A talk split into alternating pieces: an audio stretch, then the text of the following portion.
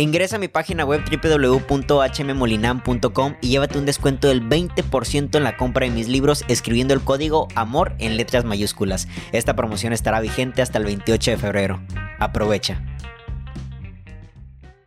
tu podcast preferido, No me crean tanto. Mi nombre es Héctor Mario Molina y la verdad es que estoy muy agradecido por estar nuevamente aquí en el cuarto amarillo que me está prestando sus instalaciones para traer a invitados, la comodidad del audio y sobre todo pues la visibilidad de este podcast que pues poco a poco vamos aquí este ambientándonos a este tipo de herramientas, lo que es las cámaras, el, los micrófonos, pero todo es para darle un poquito más de profesionalidad y sobre todo porque yo creo que los invitados, sobre todo el que traemos el día de hoy, merecen este tipo de espacios, ¿no? Así que quiero presentar el tema de hoy que justamente habla sobre los problemas, cómo poder enfrentar los problemas. Yo creo que como seres humanos nos enfrentamos a muchas cosas en la vida, desde los problemas más pequeños que nosotros podríamos suponer como sería quizás algún tema de, escuela en la primaria, eh, que alguien seguramente no te prestó algo de tus amigos, pero vamos evolucionando como seres humanos y nos damos cuenta de que los problemas también evolucionan con nosotros. Ya son temas de pareja, ya son temas de casa, hasta nos enfrentamos a la misma muerte, que yo creo que va a ser un tema que hoy vamos a tocar sí o sí.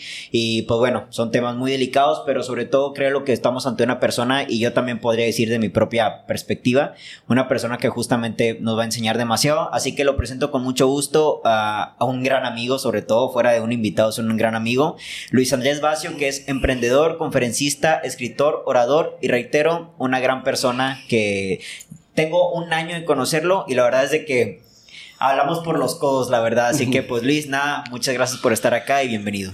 Eh, muchas gracias, hermano, por tu, por, por tu invitación, por el espacio que me estás dando, el tiempo, porque yo siempre lo he dicho, el tiempo de que le dedican a una persona en viceversa, eh, seas invitado o no seas invitado, eh, el tiempo es muy importante porque hay veces que dice la gente, es que no tengo tiempo o es que el tiempo vale oro.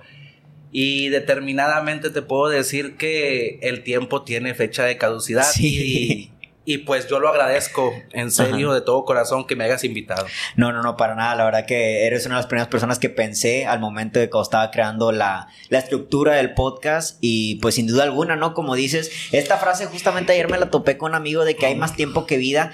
Pues no exactamente, ¿sabes? O sea, la verdad la vida es un soplo, la vida es efímera, lo que ayer creíamos que era nuestro, el día de mañana ya no lo es, lo que creíamos que iba a estar para siempre, el día de mañana ya no está, y justamente en ocasiones eso tiende a ser el problema. Antes de empezar directamente con el podcast, me gustaría que nos contaras un poquito de ti, quién eres, a qué te dedicas, qué haces actualmente. Ok, mire, eh, actualmente pues ahorita andamos, eh, me gusta hacerle incluso por eso te agradezco que me hayas invitado para tocar este tema con muchas personas que te escuchan. Eh, yo sé que este, este podcast les va a servir bastante. Espero y tengo la fe que, les, que lo escuchen y que les vaya a servir, que se espejen, como lo comento en mi libro. Eh, puedo decirte que soy como en la película del mil usos, escritor, conferencista, eh, emprendedor, empresario, orador, hablador, parlanchín.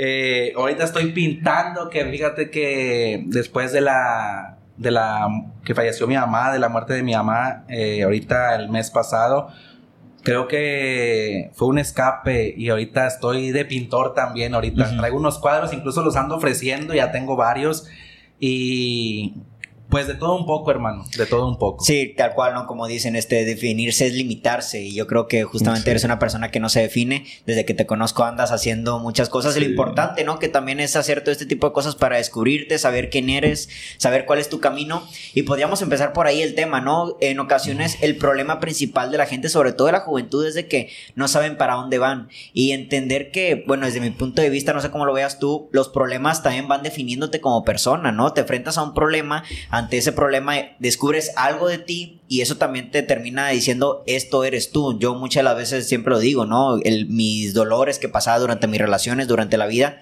fueron lo que me hicieron escritor. No es que algún día me levantara yo y dije, ah, voy a ser escritor poeta.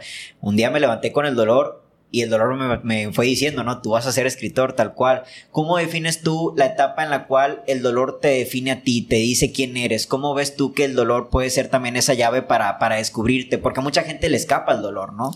Fíjate que mucha gente, eh, pues es lo que yo trato, hermano, cuando doy las conferencias o las pláticas de lo, de lo del proyecto de Sangre y Fuego, que es hablar de, de las emociones cuando me dicen mucha gente, ¿qué eres? Le digo, pues, ahorita como tú me decías, muchas cosas que incluso todos tenemos la capacidad de hacerlo, de definirnos, pues, no ahorita podemos ser doctores, mañana podemos ser pintores, pero fíjate que eh, lo que promuevo con lo de a sangre y fuego es referente a lo que me estás preguntando.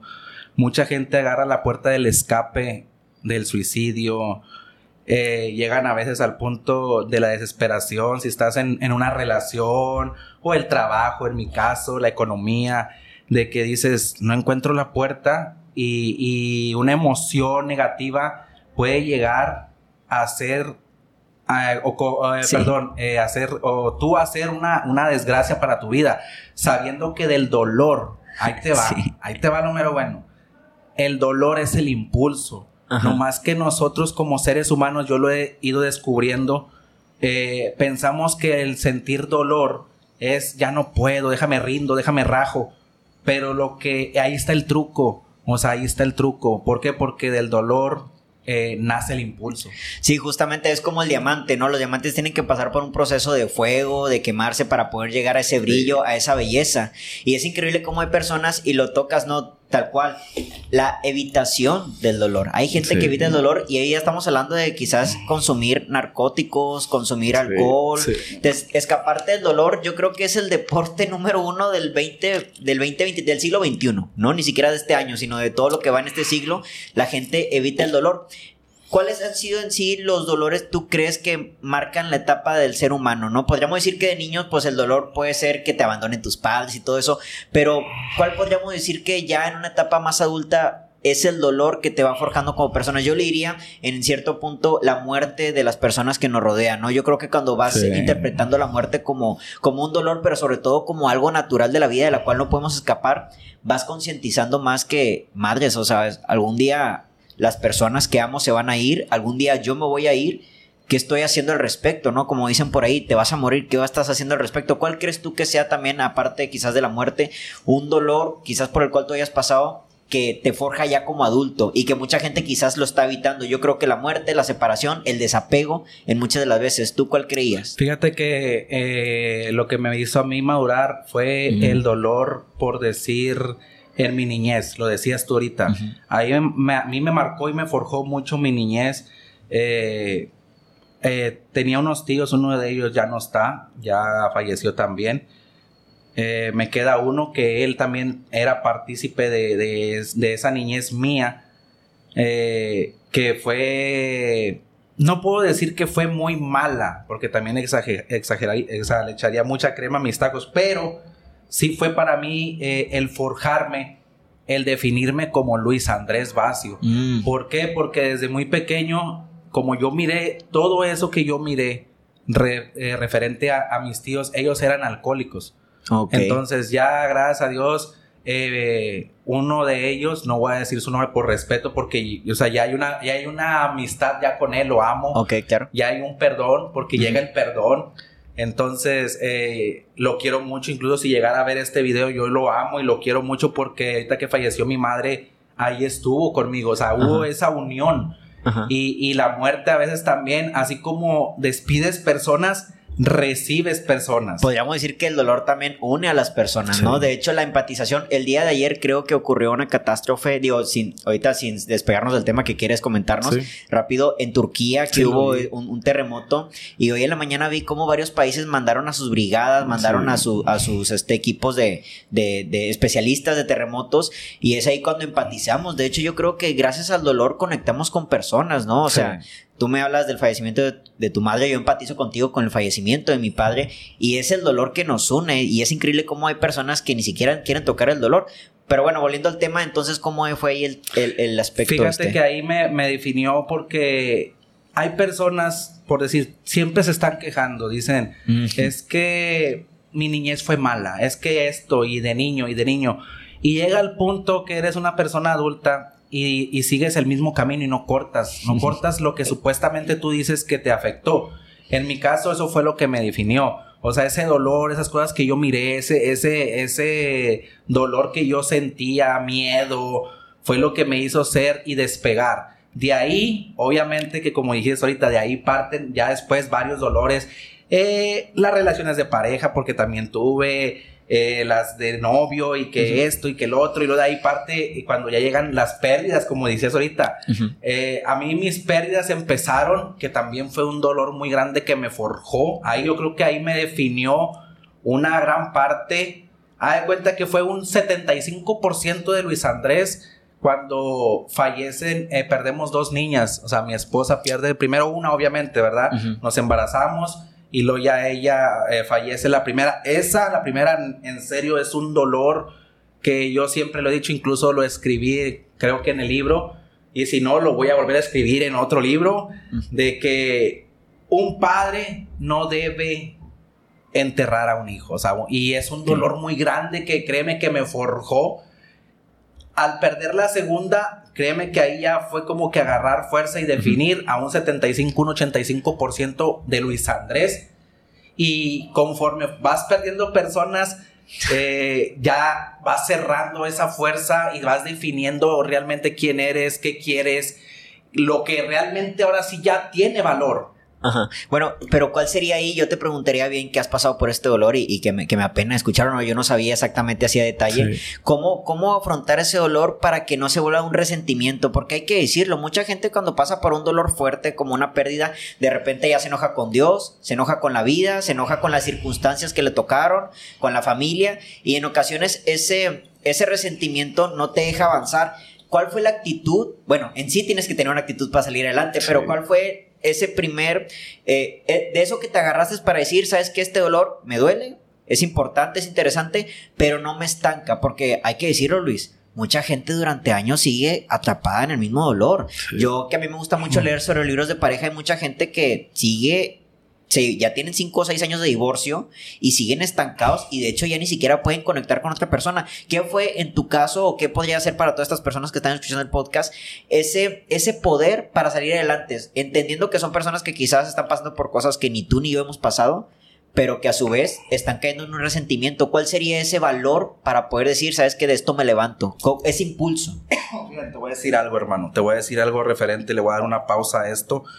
eh, para agarrar fuerza y qué sería para afrontar como me estás preguntando y para compartir con las personas que nos están escuchando y los que van a escuchar el podcast. Eh, la primera reacción que tuve, y yo creo que muchos la tienen, es decir, Dios no existe. O sea, Dios... Oh, eh, ¿Puedo hablar con maldiciones? No, adelante, aquí puedes hablar con lo que quieras. Ok, decirle a Dios, ¿sabes qué? Eh, literal, chingas a tu madre. O sea, decirle, no existes decirle tantas cosas que uno es una persona ignorante en ese momento porque estás agarrado de tu dolor y no miras más allá, mm. no miras cuál es el punto de haberte dado esa enseñanza, porque yo después de tiempo, y me da escalofrío, yo después de tiempo eh, definí que Dios no te castiga, Dios nada más nos manda lecciones. Es para que tú te actives. De ti depende, como tú decías, si te quedas estancado en una relación, que ya te divorciaste, si te quedas estancado toda tu vida, cuando la otra pareja salió adelante y tú te quedaste, o sea, está en nosotros, pero es un proceso. Ahora, ¿qué actitud tomar? Obviamente que pasa la cosa, te engañan, pierdes un familiar y empiezas a culpar gente. Sí. O sea, empiezas a culpar gente literal. O sea, en mi caso fue culpar a Dios. O sea, es, ¿sabes qué? Perdí a mi niña, la primera, sabes que tú no existes porque te pedí que me la dejaras, te hablé con el corazón y literal no, no, no me escuchaste, no existes, tú no eres nadie. Cuando literalmente después, eh, cuando nace, te hablo ya cuando nace mi Samuel, ya tiene 12 años mi hijo, eh, te quedas con una lección de vida que tenía algo que enseñarme Dios y la vida. Las personas, por decir que te escuchan, que te siguen a ti, les voy a decir esto. O sea, si crees en Dios, perfecto. Si crees en Alá, si crees en la luz, en la energía, en alguien que existe, un ser supremo adelante. Debes de creer en algo y tener fe en alguien. ¿Por qué? Porque te van a escuchar, te van a contestar. No de la manera como muchos queremos, incluyéndome en su momento, que yo quería que llegara aquí Dios y me dijera, te voy a dejar a tu hija, Luis. Pero no. O sea, había, había una enseñanza con ese procedimiento, con ese dolor, había una enseñanza de vida que te marca y te define. Pero es como tú dijiste ahorita, ya depende de uno si te quieres quedar estancado quieres buscar ayuda para continuar y afrontar la situación y salir adelante del problema. O de la situación. Aquí podemos, entonces, decir, bueno, de lo que me dices, yo veo dos caminos, ¿no? El camino de la enseñanza o el camino de la culpa. Tú puedes, cuando te enfrentas a un problema, cuando se enfrentan a un problema, tal parece que lo que me estás diciendo, que me está encantando, tienes dos caminos. O agarras la enseñanza como es en este caso, que, ¿cuál fue la enseñanza de, la pérdida de, de, Fíjate que la enseñanza es valorar a nuestros hijos y eso se los dejo también en un paréntesis, eh, lo remarco, hay padres, lo he visto, eh, muchachas muy jóvenes, ahorita que la juventud está muy, mm, pues descarriada, se puede decir, no digo que la de nosotros fue excelente, pero créeme que hay mucho aborto, hay mucho eh, drogas con las muchachas muy chiquitas, o sea, muy promiscuas, muy las chavas ahorita ya miras jovencitas de 10, 12, 13. Hay mucha objetualización, me doy cuenta. Yo creo que lo que ha hecho esta generación, digo, sin salirnos del tema también, ha objetualizado a las personas y simplemente las personas son un fin ¿vale? O sea, me junto contigo porque en ti me plazco de alguna manera y se acaba esta empatización y esta conexión. Pero bueno, volviendo al tema de la enseñanza, entonces podríamos decir que la enseñanza de tu parte fue valorar a los hijos que ahora están contigo, que es el, el Samuel. Sammy y Dana. Y, Dana, que he tenido la oportunidad de conocerlos. Pero ¿cómo llega esta enseñanza? Porque pues así como dices que Dios no llega y te dice va, va a estar bien tu hijo, pues Dios tampoco te dice, no, es que mira, esta era la enseñanza. ¿Cómo llegas a ese discernimiento de decir se me hace que esto me está enseñando algo, porque no parece de esa manera. Te voy a, te voy a mostrar eh, lo que viene siendo este podcast. Yo creo que te va a jalar mucha gente. Puedo te decía, hermano, yo te estimo. Yo, sinceramente, te dije ahorita al principio, eh, hay que sacarle para que gente que nos escucha, que nos va a mirar, eh, le sirva esto. Porque mira, la enseñanza, cómo llegar a eso, cómo definir eso, eh, Obviamente todo el dolor que sentí no se lo deseo a nadie, en serio, de todo corazón, ni a mi peor enemigo se lo deseo, eh, ni a la peor persona que me tenga envidia, coraje, no se lo deseo, eso es un dolor inimaginable. Eh, pero llegas a la conclusión porque mira, te voy a contar, cuando nace Samuel, yo con la primera niña y la segunda niña que perdimos mi esposa y yo, esta es la enseñanza de lo que me estás preguntando, eh, había mucho, por decir, manera económica de hacer tratamientos para que mi esposa pudiera tener a las niñas. Obviamente la primera que perdimos y la segunda todavía le invertimos en economía, en dinero, hablando sinceramente lo que es del agua al agua, el dinero se le invirtió mucho. O sea, yo le invertí mucho para poder yo tener a mi hija. Pero ahí te va, o sea, tú puedes tener, es una lección de vida muy grande, tú puedes tener todo el oro, todo el dinero, todos los recursos, el mejor doctor, el mejor cirujano, el mejor cardiólogo, tú puedes tener el mejor doctor, el que te puede traer a tus hijos a, dar a luz a tu esposa. Pero si no está en la voluntad de Dios, no lo vas a hacer ni con todo lo que tengas aquí. Ok. Entonces, cuando nace Samuel, créeme que yo te puedo decir que estábamos en bancarrota. O sea, no teníamos, sobre, sobrellevábamos los días de la semana en economía, el mandado, pagar las cosas de la casa, luz, agua, lo básico. Pero no teníamos, hermano. O sea, no teníamos literalmente nada. Entonces, eh, ¿cuál es darte cuenta? Esa es la lección. O sea, ¿por qué? Porque Dios, no lo, Dios nos permitió, Dios decidió que se quedara Samuel con nosotros porque se lo pedimos de corazón, tuvimos la humildad, le pedimos perdón, nos asinceramos con él, mi esposa más que yo y lo acepto.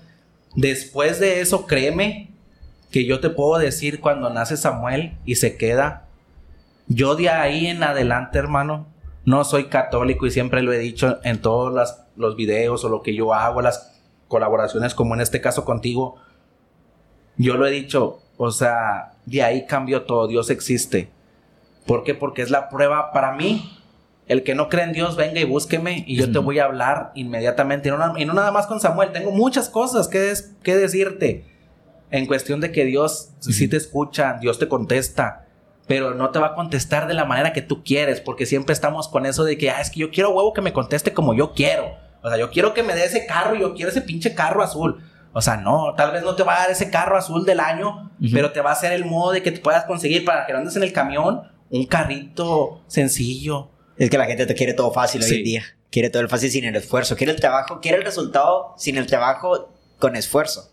¿Sabes? Entonces, eh, tal parece que aquí la enseñanza es también dejarlo todo en manos de Dios. Aquí hay creyentes de todo tipo de energía, del universo, como queramos llamar. Entonces, podríamos decir que la enseñanza fue también dejar las cosas que no están en tus manos. Tú y tu esposa hicieron pues lo que le correspondía, pero hay otras cosas que a lo mejor no pueden ni con, como dicen, ni con más dinero, ni con el mejor doctor de la ciudad, del país. Del país. Hay cosas que hay que entender que no están en tus manos. Y esto se divide entonces a la otra parte que es como me dices también el perdón. Me hablaste de un perdón hacia tu tío, me hablaste de un perdón en este caso hacia Dios. Y podríamos decir que un paso para atrás con respecto a la enseñanza y la culpa, que son estos dos caminos, la culpa se cura con el perdón y podríamos hablar entonces un poquito de lo que es el perdón, porque de hecho yo creo que de ahí salen, desde mi punto de vista, no sé cómo lo veas tú, de ahí salen muchos de nuestros problemas de nuestra vida porque no sabemos perdonarlos. Yo me atrevo a decir que hay mucha gente, como decíamos, ¿no? En este tema del divorcio, de la separación, de la muerte, se estanca porque no puede perdonar. Pero vamos a hablar de este tema porque está muy interesante. ¿Cuáles son esos pasos para perdonar? Porque, a ver, Luis, si ahorita te pongo el ejemplo de que sabes que ahorita alguien te asalta, te quita tu celular y todo eso, ¿cómo perdonas a esa persona que te acaba de quitar un bien material que en este caso te costó tenerlo, que te costó dinero, pero cómo llegar a ese perdón? ¿Cuáles son los pasos que tú propondrías para llegar a ese perdón y justamente desde el perdón afrontar el problema? Porque el problema está. En este caso el robo, en este caso la pérdida del hijo, en este caso la pérdida de un familiar, la ruptura, el divorcio, lo que quieras, una enfermedad, ¿vale?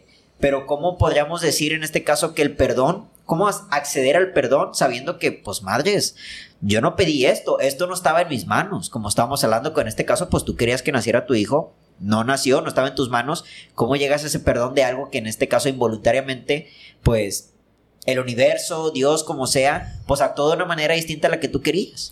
Fíjate que te voy a contar una historia también. Eh, una vez fuimos a Monterrey, eh, mi esposa, Sammy y Dana, fuimos a, a este, el de Plaza Sésamo. Sí. Son albercas y ese rollo. Eh, fuimos y entramos todo, ¿verdad? Fíjate, y nos, ahí nos robaron. Es el punto que tú dices ahorita de que si te roban. Eh, te voy a contar en, un ejemplo de eso. Ok. Eh, nos robaron, ¿va? Porque dejé la maletita y en la maleta yo traía pues mis llaves de la camioneta, la cartera, los celulares. Y yo por pensar o por confiado de que era un lugar seguro, o sea, pues estás yendo a Plaza Sésamo de Monterrey, Nuevo León y les mando un saludo, ¿verdad? Ojalá y lo escuche alguien de Plaza Sésamo. De hecho, creo que ya lo quitaron. ¿Ya lo quitaron? Sí, hace poco lo quitaron. Bueno, fíjate, entonces eh, nos roban. Eh, ya salimos, me agarro a mi a Lourdes, a los niños y vámonos, va. Y ya pues le pido un teléfono prestado, hablo a mi hermano, vino mi hermano y un compadre por nosotros a Monterrey a llevarme la otra llave de la camioneta. Eh, yo sin camiseta, sin tenis, descalzos, los niños. Eh, llegó también eh, el esposo de mi suegra, que le mando un saludo a, don Manuel, que es un fan número uno de Luis Vacio. Llegó y nos rescató. Y ya después de que se me bajó y pues ya me sentí más tranquilo porque pues ya llegó don Manuel y estábamos ahí, me puse a pensar esto que te, que te comparto y les comparto. Debes de ponerte a pensar eh, positivo, vas a decir, ¿cómo? O sea, ¿cómo me voy a poner a pensar positivo si me acaban de robar, cabrón? Ok. Para empezar, gracias a Dios, fue material. Búscale siempre. Sí, sí, lo positivo. Fue material. Fue una mochila con cosas. Gracias a Dios, no me asaltaron, no me picaron, no me metieron una bala, no me secuestraron, no me llevaron todavía afuera del estacionamiento, todavía ahí sin camisas y los niños mm, pudiendo llegar las personas y sabes cómo está el borrote. Sí, sí, sí. Entonces, eh, ¿cómo perdonar? O cómo por decir, ponte, simplemente dije gracias Dios. O sea, fue algo material, perfecto, estoy agradecido. Ahora, ¿cómo perdonar a esa persona que ni conozco, que me robó? O sea, porque obviamente nunca conoces a los que te roban. Simplemente ponte en los tenis, yo lo manejo de esta manera. Antes no lo hacía, te lo juro. No lo hacía tampoco y me encabronaba y me está chingada y vamos a echar pleito, vamos a buscar a la persona y por cielo, mar y tierra. El problema es de que ponte a pensar qué tan desesperada puede estar esa persona por X razón. Sí. Sea por droga, sea que sea un drogadicto, sea que sea que, que a lo mejor nunca había robado y robó porque a lo mejor tiene enfermo a su papá, a su mamá, un hijo, una hija, la esposa. Debes de buscar siempre el por qué. ¿Por qué lo hizo esa persona? Ahora que digas, pues andan robando para drogarse. Tiene un problema. Sí, buen punto. Me encanta. Me, me está encantando porque aquí me lleva a algo que a mí me gusta demasiado, que es la comprensión. ¿Vale? Aquí hay dos puntos. Primero que nada, me dices que el tamaño del problema, como dices tú, fueron bienes materiales, no fue tu vida, ¿sabes? Es algo que seguramente pronto vas a volver a conseguir. Es increíble cómo hay personas que, como dicen tal cual, ¿no? El divorcio, la separación, ya no voy a encontrar a otra persona igual, ¿sabes? Aumentamos el tamaño del problema y nos damos cuenta que a veces el problema no es tan grande como parece, ¿sabes? En este caso, digo, obviamente era un problema en estado presente, pero sabías que a futuro se iba a arreglar. Número uno, la gente en gran, maximiza el problema lo hace más grande de lo que es y se olvida de que en realidad es un problema muy pequeño que pues quizás hasta en una semana lo arreglas. ¿Sabes? Con la dedicación. Y punto número dos, la comprensión. Me encanta ese tema, ¿sabes? Porque en este caso, pues sí, no necesariamente la persona tiene que tener a alguien, el que robó, tener a alguien mm, malo, enfermo en su casa, o como dices, para otro tipo de, acciones usa el, el método de robar. Pero hay que comprender que tiene un problema ¿sabes? Que le está afectando en su vida y seguramente ya le está afectando en muchos sentidos, tanto en sus relaciones humanas como quizás tú no lo agarraste, pues el día de mañana le roba a la persona equivocada y otro cuento es, ¿sabes? Entonces, podríamos decir que el tema del perdón y sobre todo el afrontar los problemas podría ser desde un, un tema racional de que, a ver, espérate, el problema, ¿qué tamaño tiene en mi vida? ¿Sabes? Lo, lo, lo que acabo de perder, ¿qué tamaño tiene? Vamos a poner un ejemplo material. ¿Vale? Lo que perdí ahorita el celular y todo eso, ¿qué tamaño de importancia tiene? Bueno, perfecto, ahí tienes tus cosas privadas y todo, pero pues bien se sabe que cuando se roba un celular siempre lo, lo formatean, ¿ok? nada de lo tuyo va, va a descubrirse, ¿ok? Es que ahí tenía mi información. Si es una información, yo así lo veo. En mi celular tengo mis poemas escritos. Se pueden robar mis poemas, pero siempre he dicho, el talento no se roba. ¿Vale? Entonces, ya con estos dos ejemplos no tengo que dar más. Te das cuenta de que en realidad hay una maximación del, del problema por la, por la emoción, ¿vale? Porque estás encabronado. Tal cual. Ahora, la pérdida de una persona, porque obviamente las personas no se pueden reemplazar. También hay que entender ahí la comprensión, que en este caso la persona que te robó, yo así lo veo de esta manera. Bueno, esta persona que me acaba de robar tiene un problema serio en su vida, ¿vale? Esta persona a la cual me acabo de separar por infidelidad, hasta eso es un problema grande en su vida, que le va a afectar a él o a ella en sus próximas relaciones. A mí me afecta ahorita, pero pues yo no perdí a nadie en ese caso. Ahí, ahí, veo el problema, yo no perdí a nadie, me perdieron, ¿sabes? O de hecho me quité un problema de encima.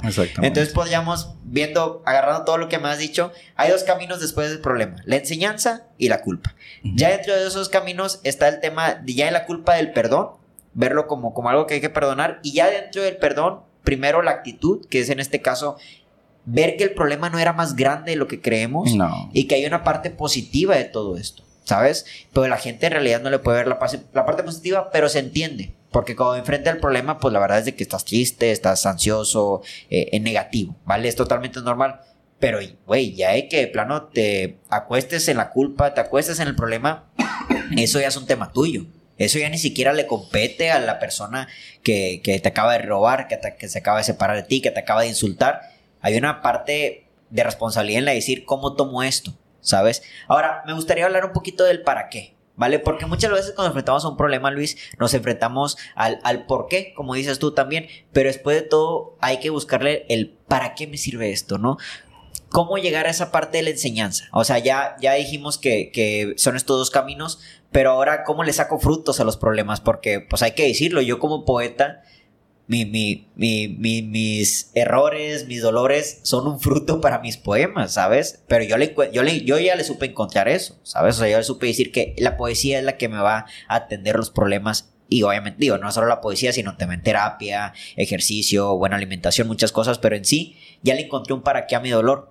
La gente, ¿cómo puede descubrir eso? Porque en ocasiones, pues, trabajo, escuela, no te da tiempo para decir, ¿para qué es este dolor?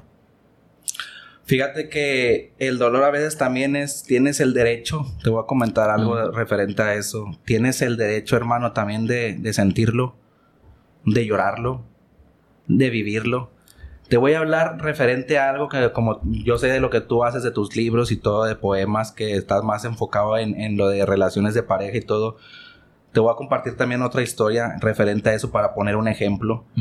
Eh, las personas, yo era una persona de las de que celosa, eh, psicópata, de que dónde estás y esto y el controladora, otro, controladora, manipuladora.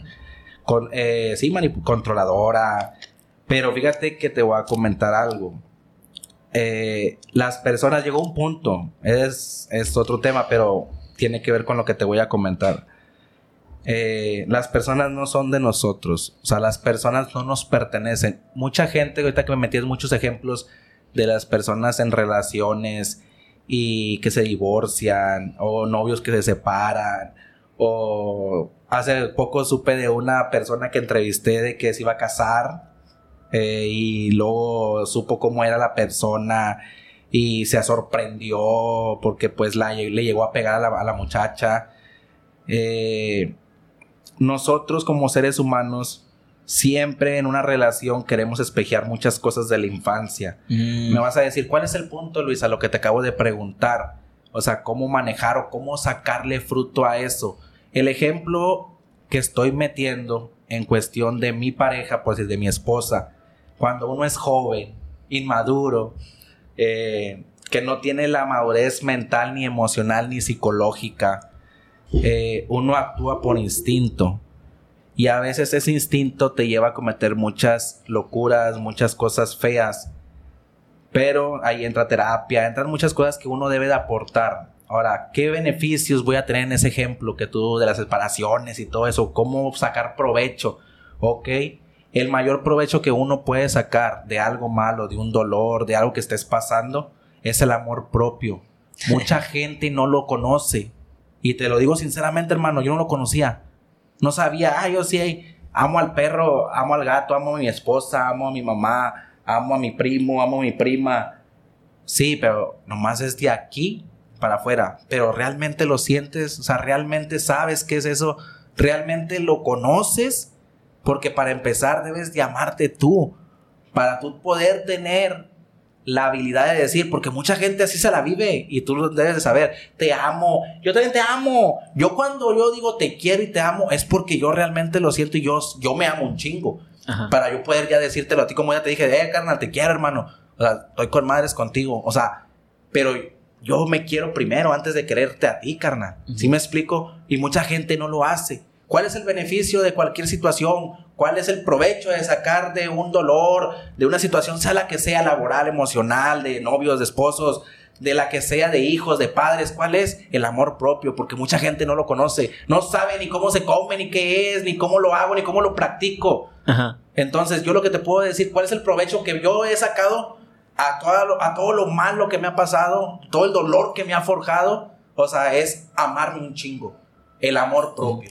Podríamos decir entonces que quizás, y de hecho me, me, suena muy razonable, ¿no? Uno de los principales problemas de la vida es la falta de amor propio. De hecho, quizás si existe el amor propio, existiría una disminución, no de la cantidad de problemas, porque yo soy de la creencia de que problemas siempre ah, no, sí. problemas siempre va a haber. de, hecho, de hecho, ahorita quería hablar de eso, eh, de unos últimos puntos, que es la calidad de los problemas. Ahorita podríamos para allá, ¿vale? Este, pero los problemas siempre van a existir. Siempre. Pero la calidad de tus problemas o la, la maximación de, los, de los mismos tiende a que quizás el problema, un problema pequeño se haga más grande porque no te sabes respetar, porque no sabes tus límites, porque no sabes quién eres, porque no sabes a dónde vas y justamente eso es el amor propio. ¿Cómo defines tú el amor propio a todo esto? ¿Cómo lo defino? Yo, yo y solamente yo, hermano. Y después, obviamente, las personas ya va al segundo plano las personas que es tu familia. En mi caso te voy a hablar de Luis Bacio. Primero soy yo, me quiero yo, me amo yo, yo y yo. Y luego después, ok, entra en segundo plano mi familia, mi esposa, mis hijos, mis animales, mis pájaros, mis perros. Y ya después de ahí, ok, sigue otra capa. Pero, ¿cómo lo defino? lo defino en la manera de que primero yo y después yo. ¿Cómo, cómo te aprendes a amar, Luis? ¿Vale? Yo, yo siempre he dicho que el amor propio tiene que ver con, con, sí, varias capas. Yo les pongo nombres, ¿no? Que es el autoestima. Primero que nada, yo creo que una persona sin autoestima no mm. puede tener amor propio. La autoestima es también, eh, bueno, la autoestima es una y la otra, eh, la autoestima tiende mucho a lo que es la percepción de lo que la vida, tenemos nosotros de la vida, ¿no? Yo ahorita tengo autoestima porque yo percibo que la vida es una gran oportunidad de poder hacer lo que amo. Pero si yo tuviera la, la, perspectiva, ¿vale? El punto de vista de que la vida es un tormento y todo el pedo, no tengo autoestima. Tiene que ver con esta positividad y negatividad que de hecho me hablaste al principio, ¿vale? Pero son varias capas. ¿Tú cómo lo defines tal cual? Sí, soy yo, soy yo, soy yo. Pero ¿por dónde se empieza? ¿Vale? Porque pues sí, a ver, yo Héctor Maro me amo. Pero a ver, Vacio, tú no tienes mis problemas, tú no tienes mis pedos. ¿Cómo me dices aparte de todo eso que nomás soy yo? Para poder amarme? ¿Qué hay de todo esto? Ahí entra eh, el tener el valor, te voy a decir. El tener el valor también te voy a decir de qué, hermano. Porque mucha gente no lo hace y hasta la fecha no lo hace. Tener el valor de decir, tengo un problema de baja autoestima, tengo un problema de que no me amo y necesito buscar terapia, necesito buscar ayuda. Porque el decir, yo puedo solo, no es cierto. La persona que te diga a ti, hermano, en cualquier situación, mira, como tú ahorita, por decir, esto es así, la vida es blanco y negro, la vida es noche y día, la vida es Dios y el diablo, luz, oscuridad. Todo tiene su más y su menos. Es dualidad, el mundo. Entonces, ¿cuál es? Por decir, ahorita tú no hubieras podido hacer este podcast, aunque tú me invitases a Luis Vacio, pero si Luis Vacio no llega, tú no hubieras hecho este podcast. ¿Sí me explico? Exacto. Esto es de que siempre necesitamos ayuda, o sea, siempre necesitamos a alguien. Y el que diga que no necesita a nadie, discúlpeme, con todo respeto, estás por anca la chingada, estás mal, hermano. ¿Sí? Porque siempre vas a ocupar. El problema es tener el valor. Ok, Luis, no tienes los mismos problemas que yo, Luis. Eh, güey, tú tienes, ah, güey, tú se te mira muy fácil, güey. Andas en, esa, en ese carro, mira cómo te vistes, mira cómo andas. Sí, pero tú no sabes el procedimiento que yo tuve que hacer para mejor comprarme esa camisa, ese reloj, esa mochila, esos tenis, nada más que está en nosotros. Te voy a decir algo, hermano, que valga la redundancia de todo el tema, de todo lo que me estás preguntando y, que está con más este podcast que me gusta en serio, es más que todo está en nosotros. No hay nadie más. Obviamente pides ayuda en una terapia pides ayuda para grabar un podcast, pides ayuda. El problema es que todo parte de nosotros. Y si tú no te tienes el valor y los huevos o los ovarios en las mujeres de decir, yo necesito ayuda para yo poder empezar a amarme y quererme un chingo. Y cada vez en la mañana que yo me despierte, si estoy gordito, chaparrito, flaco, gordo, alto, yo valgo un chingo y yo soy único. Sí, tal cual, buen punto, ¿sabes? Porque justamente el, pedir ayuda es algo que le cuesta mucho a la gente y no solo la ayuda de pásame, pásame la silla, pásame el plato, sino la ayuda real, que en este caso es de, ¿sabes qué, Luis? Tengo un problema y no sé cómo hacerle, güey. No sé cómo hacerle, pero yo sé que tú ya pasaste por este problema y tú sí sabes cómo poder hacerle. Primer punto, ¿no? Y punto número dos, esta parte de la terapia que justamente la semana pasada hablé con un psicólogo es de que todavía, digo, se va rompiendo cada vez más la gente se acerca a terapia, ¿sabes? Cada vez más la gente se acerca con todos sus problemas, pero todavía este tema de que, no, que la terapia es para locos, la terapia es para, para cobardes. ¿Yo? ¿Tú, creías eso? sí. ¿Tú, creías eso, ¿no? Y ya cuando llegas ahí, loco el que no va a terapia. Exactamente. La, la verdad, ¿sabes? Pero bueno, buen punto, porque entonces podríamos decir que está en uno mismo. De hecho, yo compartí una imagen en mi Facebook de que dice, te amo mucho, pero ya no te puedo ayudar si tú no quieres salir del hoyo, ¿sabes? Hay mucha gente que te pide ayuda, pero no tiene ese valor, como dices tú, ese impulso no está en sí mismo, poder salir adelante, pero porque no quieren. Hay mucha gente que le encanta estar en la culpa, hay mucha gente que le gusta estar estancada, y por más que la ayudes, Luis, te vas a estancar también en sus problemas sabes que ni te corresponden, pero también hay que decir que uno cuando ayuda tiene que poner un límite, sabes que hasta aquí yo te ayudo, sabes, a tu hijo no le puedes siempre agarrarlo en las manos cuando está caminando porque no aprende a caminar, necesitas soltarlo. Y cáete, cabrón. Y, cáete, y, te, va a te vas a dar en la mano en las rodillas. Cuando andes en bicicleta, también te vas a caer, ¿sabes? Pero justamente los golpes, podríamos decir que son parte de la vida y los problemas son aquella parte de la evolución de la vida misma, ¿no? Volviendo al tema de la autoestima. Ok, vale, perfecto. Ya tengo el valor de pedir, de, pedir eh, ayuda. ya la obtengo. ¿Vale? Ahora, ¿cómo encaro esa ayuda? Bueno, ¿cómo encaro esa información que vino aparte de la, de la ayuda? Ya tengo la información, ya me dijo el psicólogo que tengo problemas de cuando mis padres, de niño tengo un trauma, no sé. Ahora, ¿cómo lo encaro? Te voy a decir algo. Te voy a decir, va a quedar bien grabado esto, hermano. Y eso sí lo vas a compartir bien, bien, bien, bien. Fíjate, te voy a contar algo. Esa es una muy buena pregunta. Ok, cuando yo fui, yo primero fui con una psicóloga cuando, en unas situaciones de, mi, de, mi, de pareja de mi esposa. Te amo, more, te amo, te amo. Y luego, eh, de ahí, eh, pasó algo medio grande.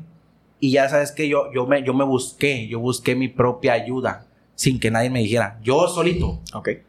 Entonces, porque ya estaba encaminado cuando iba a ver a esta psicóloga. Pero yo busqué un psiquiatra.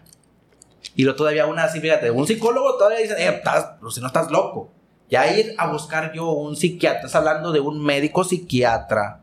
Estás diciendo, eh, entonces como que tú tienes un pedo más grande, güey. O sea, tú estás más enfermo, qué pedo, si estás loco, Luis. No.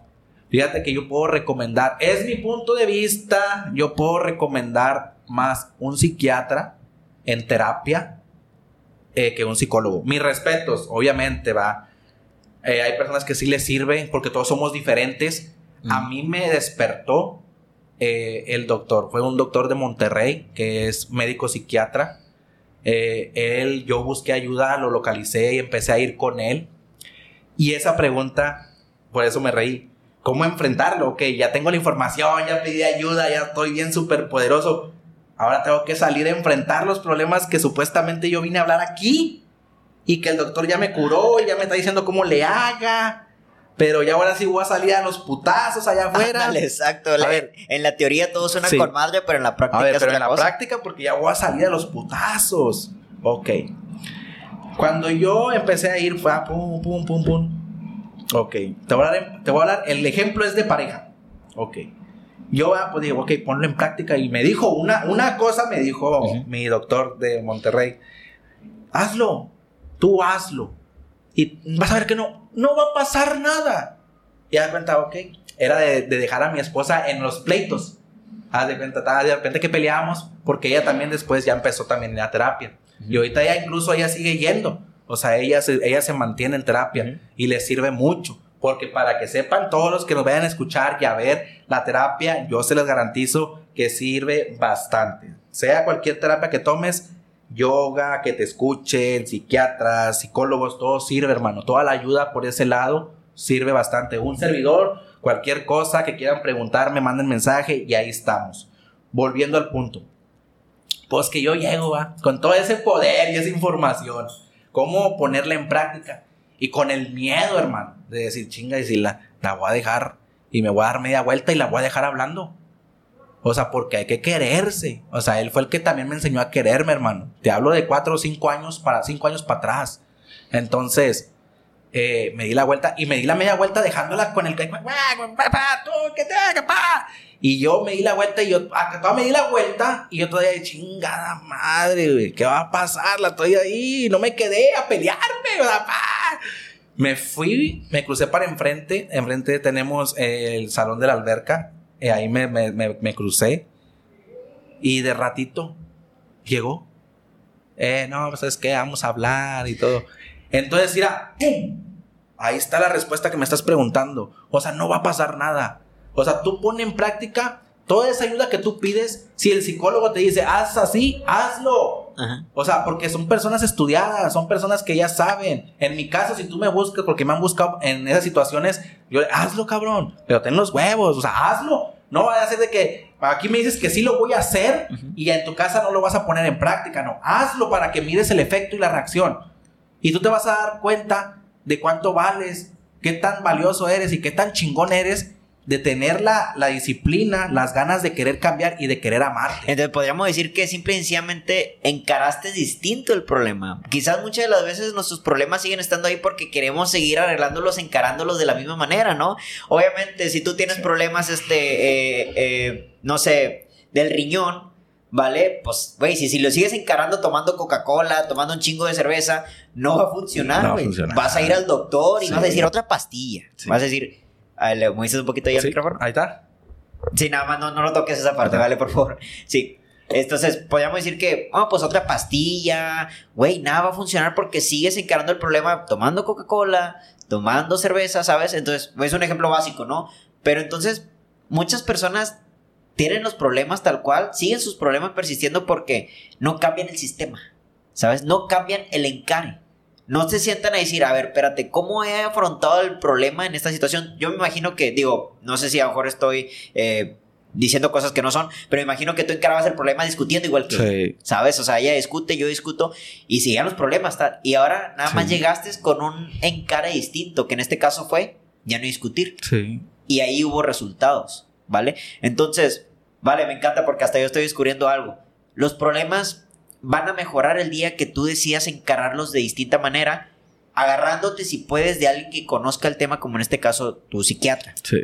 Y algo que dijiste muy bien del, del, del de, pues sí, las personas que van al psiquiatra, de lo que es la medicación y todo eso. Me gustó una vez un comentario de una persona que no conozco, que encontré ahí en Instagram de consume todo este tipo de, de, de pastillas que le proporciona el psiquiatra. Dice, muchas de las personas creen que ir al psiquiatra, tomarte una pastilla, es para, eh, para salirte de la realidad cuando en realidad la pastilla te vuelve a la realidad, porque es tu mente, tu mecanismo lo que te están llevando a la maximación, a la ansiedad, a la depresión, ¿sabes? Pero bueno, eso es otro tema, no quiere hacer ese comentario porque justamente ir al psiquiatra también es muy importante, no es un problema. Es que, es que incluso, hermano, disculpa que te interrumpa, mucha gente piensa eso porque tenemos la ignorancia, siempre pensamos de que ir al psicólogo, ir a terapia, ir con un psiquiatra, como en mi caso, cuando me dijeron que iba, que me, gente que supo que iba yo a, terapia con un psiquiatra, eh, güey, te medican, o sea, eh, güey, te drogan, güey. Y, güey, sí, hasta eso me dieron unas pastillitas con madres para relajarme y dormir con madres. O sea, pero no eran de que, porque obviamente eran, tenía su ciclo, ¿va? o sea, de que me te las vas a tomar tantos días y ya después me las quitó. Y créeme que en, esos, esa temporada, uff, o sea, yo creo que había dormido con madres, hermano, cuando no podía, tenía días de, de, insomnio, de que no podía dormir. Como ahorita con lo de mi mamá, yo he querido ir, nomás que no he tenido tiempo. No es porque no tenga tiempo, sino que también ando enfocado, traigo, eh, eh, enfrentando problemas de economía. Pues te decía ahorita, te voy a platicar algo, ¿por qué? Porque ahorita antes de venir aquí contigo, hermano, o sea, yo ando en friega. ¿Por qué? Porque ahorita por decir, se me baja el trabajo de una cosa y tengo que buscar otra cosa. No sé si me explico. No me puedo quedar estancado en una sola cosa. Ah, es que soy pintor. Y nada más voy a pintar. Porque, pues, ay, si no hay jale, pues ahí a ver cuándo me cae para pintar. No, o sea, porque hay personas que dependen de mí. Y deja tú que dependan de mí. A mí también me gusta andar bien. A mí también me gusta traer para mi coca, para mi refresco, para mis sabritas. O sea, es un modo de decir, ¿verdad? Eh, pero eh, hay personas, como te vuelvo a repetir, en cuestión de ayuda, zona de confort, porque hay mucha gente que se mantiene en esa pinche zona de confort, hermano. O sea, y en mi caso no, o sea, yo me ando moviendo, o sea, puedo te decía ahorita al principio, o sea, te quiero contar eso, ¿por qué? Porque yo ando en friega, hermano, o sea, yo no me quedo estancado en una sola cosa. Si tengo que pintar, pinto, si tengo que barrer, barro. O sea, ¿por qué? Porque hay que, hay que enfrentar, como el tema que estamos, hay que enfrentar los problemas. Si no hay aquí, hay que, hay que ir a buscar acá. Y si no hay ahí, hay que picarle por acá. No te puedes quedar parado. Eh, bueno, dijiste una palabra muy clave que es en este caso la zona de confort. Bueno, el concepto, la zona de confort. Porque muchas de las veces nuestros problemas, como en este caso de quedarte estancado, como dices tú, pues es porque el estancamiento es una zona de confort. También hay que decirlo. Hay mucha gente que está cómodo en el fracaso.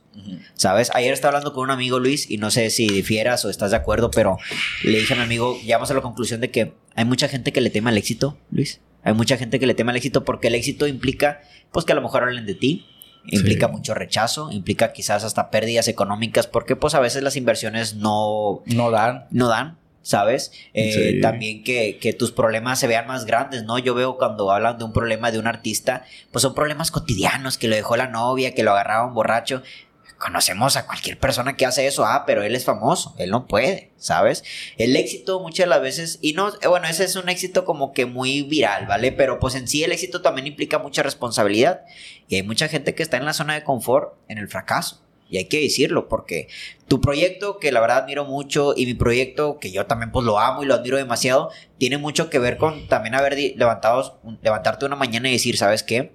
Tengo que hacer algo distinto. Encarar, como dijiste tú, encarar la vida distinta porque este pinche podcast no se va a levantar si no hago algo distinto. ¿Sabes? Sangre y fuego no se va a levantar si no hago algo distinto. Exactamente. ¿Sabes? Entonces podríamos decir que la zona de confort, mantenerte en la zona de confort es un gran problema para la gente.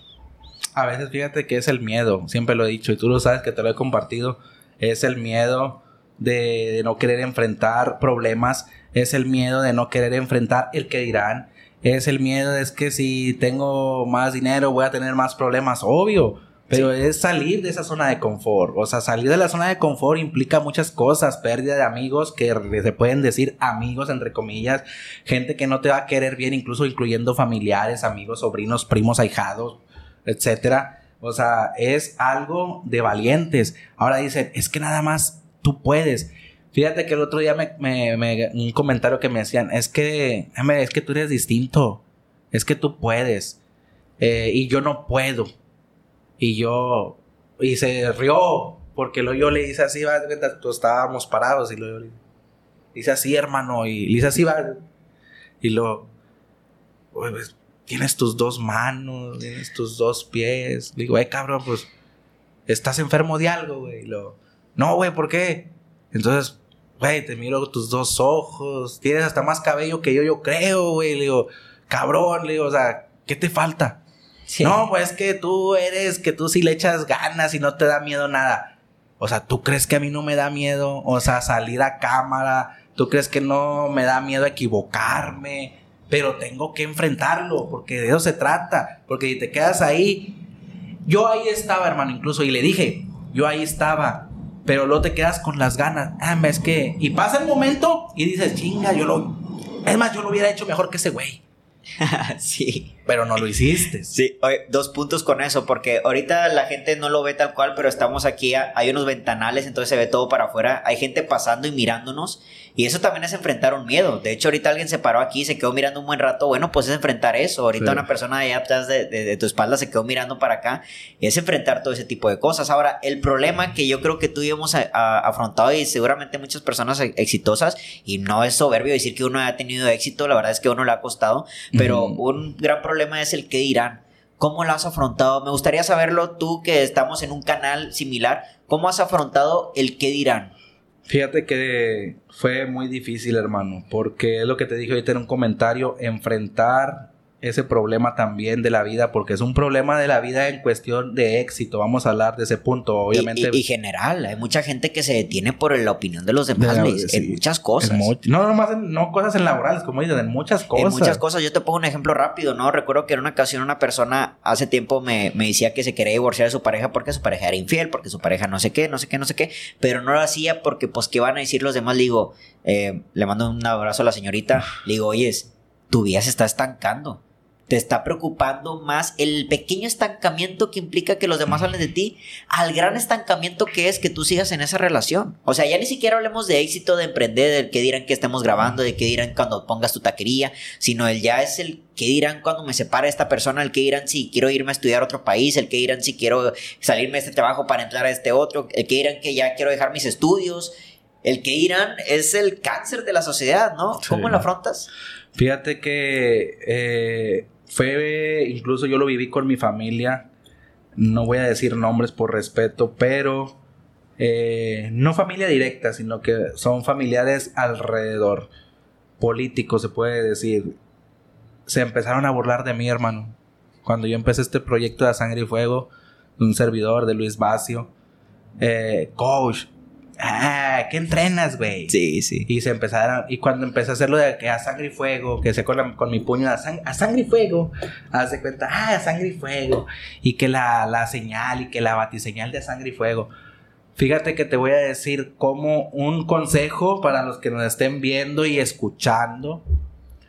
Es la mayor, el, el mejor medicamento o la mejor pastilla o la mejor solución o respuesta, cómo enfrentar ese pinche que dirán, ese cáncer del que dirán, o que se burlen de tu proyecto, de tu actividad, o que se burlen de si por si te divorcias. Ah, es que si te divorcias, ¿qué va a decir la gente? Tu mamá, ¿qué va a decir? Que eres una perdida y que eso la gente no lo va a mirar bien porque te divorcias. Créeme que la, la mejor pastilla, el mejor medicamento es ignorarlos. Es sinceramente ni voltearlos a ver, hermano. Créeme que con el perdón de la palabra que voy a decir, se quedan literalmente con la verga adentro. Ok, que, que nada más la tuya les cabe, ¿no? Como dicen a veces por ahí. Pero, pero vaya, o sea, digo, es complicado. Es complicado porque, pues para mí hay una gran diferencia del, que dirán gente que ni conoces. Eso, eso pues. Eh, esa es una, ¿verdad? Personas que, ni conoces, que ni conoces, pero pues qué complicado cuando es tu familia. Que igual hay que entenderlo de esta manera y es doloroso. Es una de las cosas que vamos aprendiendo también de la vida de que no toda la gente que es de tu sangre es tu familia. ¿A qué me refiero con esto? Obviamente es tu familia en la cuestión, pues, pues ya generalizada del tema, ¿no? Tía, tía, primo y todo eso. Pero me refiero más al punto de que familia la que apoya, familia la que ama, la familia la que, la que está ahí. Y hay gente que tiene tu apellido, hasta tiene tus genes, hasta se parece a ti. Gente que no va a estar, ¿vale? Entonces, me gustó mucho eso, ¿sabes? Porque justamente el ignorarlos implica el que lo que están diciendo, yo siempre lo he visto de esta manera, lo que están diciendo es una confesión de su perspectiva que no te define. ¿Sabes? Ahorita yo puedo decir algo de ti, pero no te define. Es lo que yo poco conozco de ti. De hecho, hasta el día de hoy supe que tu segundo apellido, Román, ¿vale? Entonces, bueno, ni siquiera eso conozco de Luis, ¿vale? Entonces hay un chingo de cosas que no conozco de ti. ¿Por qué un comentario mío va a definir a Luis? Lo increíble es de que hay muchas personas que realmente creen que un comentario de tal persona, X, familiar, amigo, expareja, lo que sea, los define. Güey, no te conocen, ¿sabes? Y ahora un punto muy interesante de todo esto es de que muchas de las veces cuando ves gente que quieres, es gente que amas, la que opina, también hay que, hay que darles el espacio y el tiempo de que muchas veces no es que te critiquen o te digan que no lo hagas porque no confían en ti, sino porque, pues a lo mejor creen que estás tomando un mal camino. ¿Sabes? Yo recuerdo que cuando le decía a mi padre que en paz descanse quiero ser poeta, pues él decía, no, espérate, aquí los, los escritores no ganan mucho, no se venden muchos libros y todo eso. Ya nomás te van creyendo y, y mi padre que en paz descanse, oye, ¿en qué necesitas ayuda? También hay que entender que muchas de las personas que nos critican al principio es gente que después se vuelve seguidora. Fíjate que eso te voy a, te voy a contestar rápidamente eso, hermano, en cuestión de, de la familia, amigos y conocidos. Por eso entra el ignorarlos. O sea, sean amigos, sean conocidos, entra ese punto de, de ignorarlos. ¿Por qué? Ok, vamos a separar. Familia. Ok, si te apoyan con madres y si no, entra el punto que te dije al principio. O sea, hay que entender. Eso lo dijiste y, y yo coincido contigo. O sea, hay que comprender también la razón de ellos. ¿Por qué? Porque también nos aman. Yo te puedo decir eh, un ejemplo bien, grande es mi esposa. Ella me decía, no, Luis, no porque no confiara en mí o porque no quisiera que yo lo hiciera. No, sino que decía, ¿estás seguro? O sea, nada más con que tú estés seguro, yo te apoyo. O sea, no sea una chiflazón o algo. No, le digo, es mi, es mi, mi despertar, es mi Luis verdadero, es lo que yo siempre quise hacer. Hasta ahorita se me dio la oportunidad, tengo que echarle ganas, estoy vivo, tengo vida, ya desperté. Entonces, eh, hay que saber de quién tomar. O sea, por decir que te digan como de que eh, se bulen o la cotorreen. De las personas que yo te hablo, o las que te puse el ejemplo, son familiares, pero son un círculo por fuera. Que incluso luego se vuelven fans, como tú dijiste. Que uno les manda un cordial saludo. porque no se vuelven fans, hermano. Y te comparten las cosas. Y lo agradezco también en su momento no, no, no, creyeron en mí porque a lo mejor pensaban que yo también le estaba jugando al pendejo. El problema es de que yo, Luis, siempre he sido una persona, a lo mejor antes era una persona inconsciente que siempre me ha aferrado y siempre he logrado mis objetivos. Era una persona inconsciente que no había despertado. Ahorita yo soy una persona aferrada, decidida, obsesionada, consciente. Entonces llevo muchos pasos adelante porque estoy consciente de lo que estoy haciendo y de lo que quiero. Y esas personas que en su momento me señalaron o me siguen señalando tal vez, no me importa hermano porque no dependo de ellas ni ellas dependen de mí. O sea, cada persona es libre, cada persona, si ellos me quieren criticar, ¿quién crees que está perdiendo el tiempo si ahorita los que se pararon y nos miraron? ¿Quién perdió el tiempo? O sea, ¿ellos o nosotros? No, pues aquí, nosotros estamos a toda madre. A toda madre. Yo estoy a toda madre contigo, hermano. Entonces, ellos, porque ellos están afuera a la madre que estarán diciendo, eh, pinches pendejos están grabándose ahí con los pinches teléfonos y ahí con los pinches micrófonos como pendejos. Sí, carna, pero tú no sabes lo que estamos creando aquí. Tú es más, yo lo he dicho y a lo mejor me voy a oír egoísta o me voy a, a oír mamón de decir, quisieras estar aquí, cabrón. O sea, quisiera estar aquí sentado, tener los huevos de estar platicando con un compa en un podcast bien chingón, que es el tuyo, hermano, que gracias por, por invitarme. Pero no lo hacen, ¿por qué? Por el miedo. Pues, fíjate, buen punto, me encanta porque ellos esa crítica que, que, están, supongamos, no digo, es una suposición, no sabemos lo que dicen esas personas y la verdad me importa un carajo. Pero vamos a suponer que ahorita en este preciso momento hay alguien aquí mirándonos, opinando que no todo lo que estamos haciendo es basura, que lo que en realidad lo que estamos haciendo aquí es perder el tiempo. Yo siempre he tomado esto desde un punto de vista de esta manera, ¿no? Él o ella está emitiendo un juicio que cree que la gente imitaría sobre él o ella si estuviera haciendo lo mismo. Él o ella no se sienta aquí porque cree que la gente va a opinar como él o ella está opinando. Entonces, si yo fuera esa persona, en vez de criticar, apoyaría, porque eso implica que cuando a mí me toque, voy a apoyarme. ¿Sabes? Pero si yo te critico aquí, porque ahorita estás en el micrófono grabándote y haciendo este podcast, es como que, híjole, si yo estuviera en la silla de Luis, alguien va a criticar así como yo me critico.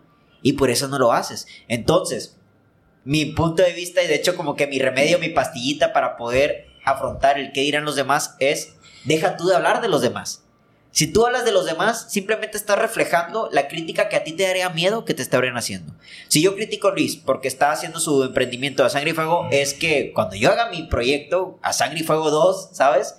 Voy a tener miedo de que alguien hable como yo hable de Luis. Simplemente me estoy reflejando.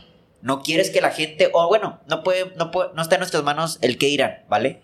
Pero el cómo te lo tomes tiene que mucho que ver cómo lo tomas tú, cómo lo dices tú, cómo lo, cómo, cómo lo hablas tú. La crítica en realidad no existe. Es la crítica interna la que te detiene, no la crítica externa. Si ahorita pinche Luis está perdiendo el tiempo, ah, cuando yo esté en el lugar de Luis, pinche Héctor, estás perdiendo el tiempo. ¿Sabes? Es similar. Es, es, la ley del espejo, hermano. Es la ley, exacto, es la ley del espejo. Entonces, ¿Quieres dejar de darle importancia a lo que digan los demás? Deja de darle importancia a la vida, a lo que están haciendo los demás. Exactamente. Así de sencillo, ¿no? Así de fácil. así de fácil, tal cual. Me gustaría tocar uno de los últimos puntos de este tema de los problemas, que de hecho para mí es muy interesante, y esto lo leí en un libro, ¿sabes? Que es la calidad de tus problemas define la calidad de tu, de tu vida, ¿no? Ya hablamos de que, pues, los problemas siempre van a existir, Luis. Siempre. Siempre. Pero, la pero háblame de tus problemas y te diré qué calidad de vida tienes. Un rico tiene problemas de rico un pobre tiene problemas de pobre, ¿sabes? En realidad, los, ambos problemas son problemas para la persona que los está viviendo.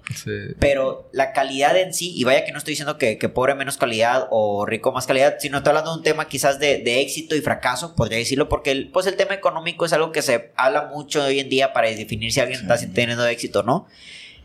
Si tú eres una persona que tiene problemas, vamos a ponerle un rango del, del 1 al 10, tienes problemas nivel 4, porque eres una persona digna, del nivel 4. Pero si tú eres una persona que tiene problemas del nivel 8, ah, eres una persona digna del nivel 8.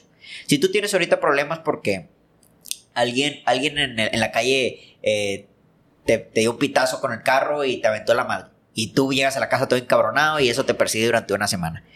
Perdóname, pero es un problema nivel 1. ¿Sabes? El que alguien que ni conoces, que a lo mejor tiene chingo de problemas en su casa, en su familia, te aventó una madre que duró 5 segundos Tú ya te lo alargaste a dos meses, a una semana. Problemas nivel 1. Ahora, la misma situación, alguien te pita, te avienta la madre. Pues tú no tomas problema. Ah, ya, ya, ya avanzaste. Eso para ti ya no es un problema porque tú estás en el nivel 3. Eso es un problema en nivel 1. Y voy a poner un último ejemplo y ya para poder escucharte. Recuerdo que dice en el libro del este, Los secretos de una mente millonaria de que una niña, pone este ejemplo que me encanta, una niña está con su padre y ve una tienda de helados. Y de repente ve que venden conos con copos de nieve. Y dice, papá, quiero un copo de nieve. Entra a la tienda y ve que venden un cono con dos copos de nieve, o sea, dos bolitas de nieve. Y dice, quiero ese. Se lo compra, la niña sale, brinca un poco y se le caen los dos copitos de nieve. Van de nuevo a la heladería para comprarle otro, otra, otro conito de nieve y dice, y ve que la niña que venden tres copos de nieve. Dice, pa, quiero ese. Y el papá le da una lección. Si no pudiste con dos, no vas a poder con tres. Y yo creo que eso tiene que ver con la calidad de tus problemas. Si tú no puedes con el problema, de, de, de, que tu pareja, alguien le dio like, comentario en redes sociales, no vas a poder con los problemas reales de relación que implica quizás el dinero, que implica quizás una fidelidad más chingona con personas más cercanas, alguien de tu trabajo, alguien del gimnasio, ¿sabes? los problemas de tu relación, los problemas de dinero, los problemas de tu vida cotidiana van a reflejar tu vida. Dime qué problemas tienes y te diré qué calidad de vida tienes tú. ¿Sabes? ¿Qué opinas al respecto? Fíjate que si no, no sé si es para cerrar o todavía no cerramos y me digo aquí me puedo quedar contigo, hermano, pero te, Ah, voy, no, a, claro, te, aquí. voy a, te voy a decir eso, fíjate. Y eso sí va bien con chingo de poder, fíjate. El ejemplo más claro ahorita de no poder con los problemas, te voy a hablar ahorita cuando llegué, que te dije, hay que sacar lo mejor de esto, hay que compartir lo mejor de nosotros en este podcast. ¿Por qué? Porque en cada momento donde tú estás, en cada situación donde tú llegas, cada lugar, área donde tú estás, siempre debes de dar lo mejor de ti mismo. Si las demás personas no lo dan o no se esfuerzan, no está en ti. Está, eh, lo dije al principio, lo dije en la plática, está en nosotros. O sea, parte todo, parte la esencia, problemas, situaciones, llanto, no llorar, sí llorar, enojarme, no enojarme, triunfar, no triunfar, todo parte de nosotros. Eh, mucha gente no lo conoce. Entonces, yo ahorita que vengo, hermano, vengo de estar arreglando unos carros que compré para revenderlos. O sea, por es que llegué en friega y...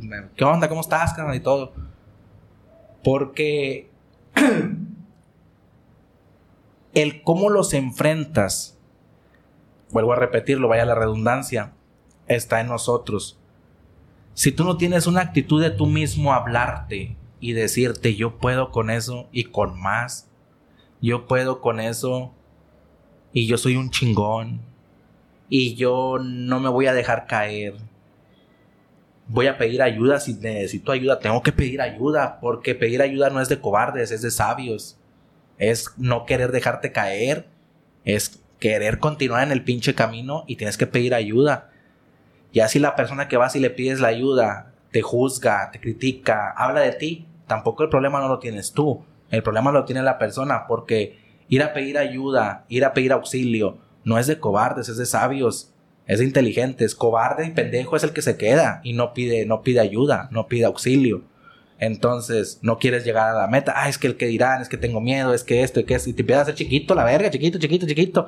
Y no. Entonces, volviendo al punto, yo ahorita, fíjate, vengo de, estaba cepillando unos sillones del carro, arreglándole, eh, se descompuso algo de ahí de, de la manejera, eh, porque ando en eso ahorita vendiendo carros. Fíjate, soy conferencista, o sea, soy orador, escritor, eh, tengo negocios. Y yo ahorita la economía te puedo decir que está muy baja aquí localmente, el trabajo está muy calmado, pero todo parte de nosotros. O sea, imagínate, ay, es que está bien calmado. eh, eh, pues si sale con madre, si no como quiera no la llevamos. Sí, también puede estar bien.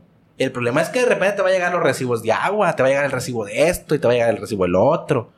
Entonces, tienes que avanzar, tienes que buscar, tienes que enfrentar. Entonces, quedarte tú estancado, decir que tengo miedo y no salir a buscar tu triunfo, no salir a buscar tu éxito, no salir a buscar tu dinero, no salir a buscar cómo enfrentar una situación de casa en la calle, buscar la papa, como dice la raza, salirle al toro y quedarte en tu zona de confort nomás por el que dirán, ah, es que al rato cae, y luego es que si voy se van a burlar de mí, es que si voy y vendo periódicos se van a burlar de mí. O es que si me voy y me pongo ahí en la esquina a limpiar vidrios, se van a burlar de mí. Ay, Luis.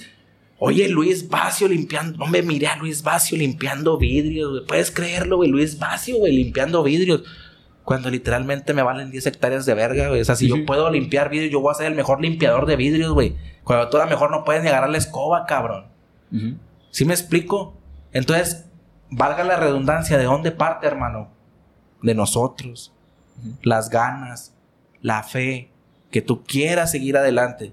Si tú te rindes, tú solo te hablas y te echas mierda a ti mismo, ahí te vas a quedar, hermano. Ajá. Sí, y, y yo, yo siempre he pensado que la gente no te dedica mucho tiempo del que realmente crees. O sea, yo creo que, madre, si ahorita hay una crítica, suponemos una crítica de uno para el otro, pues la verdad es que no te va a dedicar tanto tiempo. Eres una persona ocupada que tiene sus propias cosas. ¿Para qué vas a hablar de la otra persona? ¿Sabes? Ahora, si hablas mucho de una persona, yo creo que ese es un gran problema, ¿sabes? Porque en realidad no estás atendiendo lo tuyo. Exactamente. De hecho, eh, esto sí es algo tal cual, aunque suene como que comentario de señora de, de 70 años, pero la verdad es de que pues hay gente que se ocupa en la vida de los otros porque no tiene vida propia. Eh, sí. ¿Sabes? Tal cual. Ahora, pues eso tampoco no es, no es nuestro problema.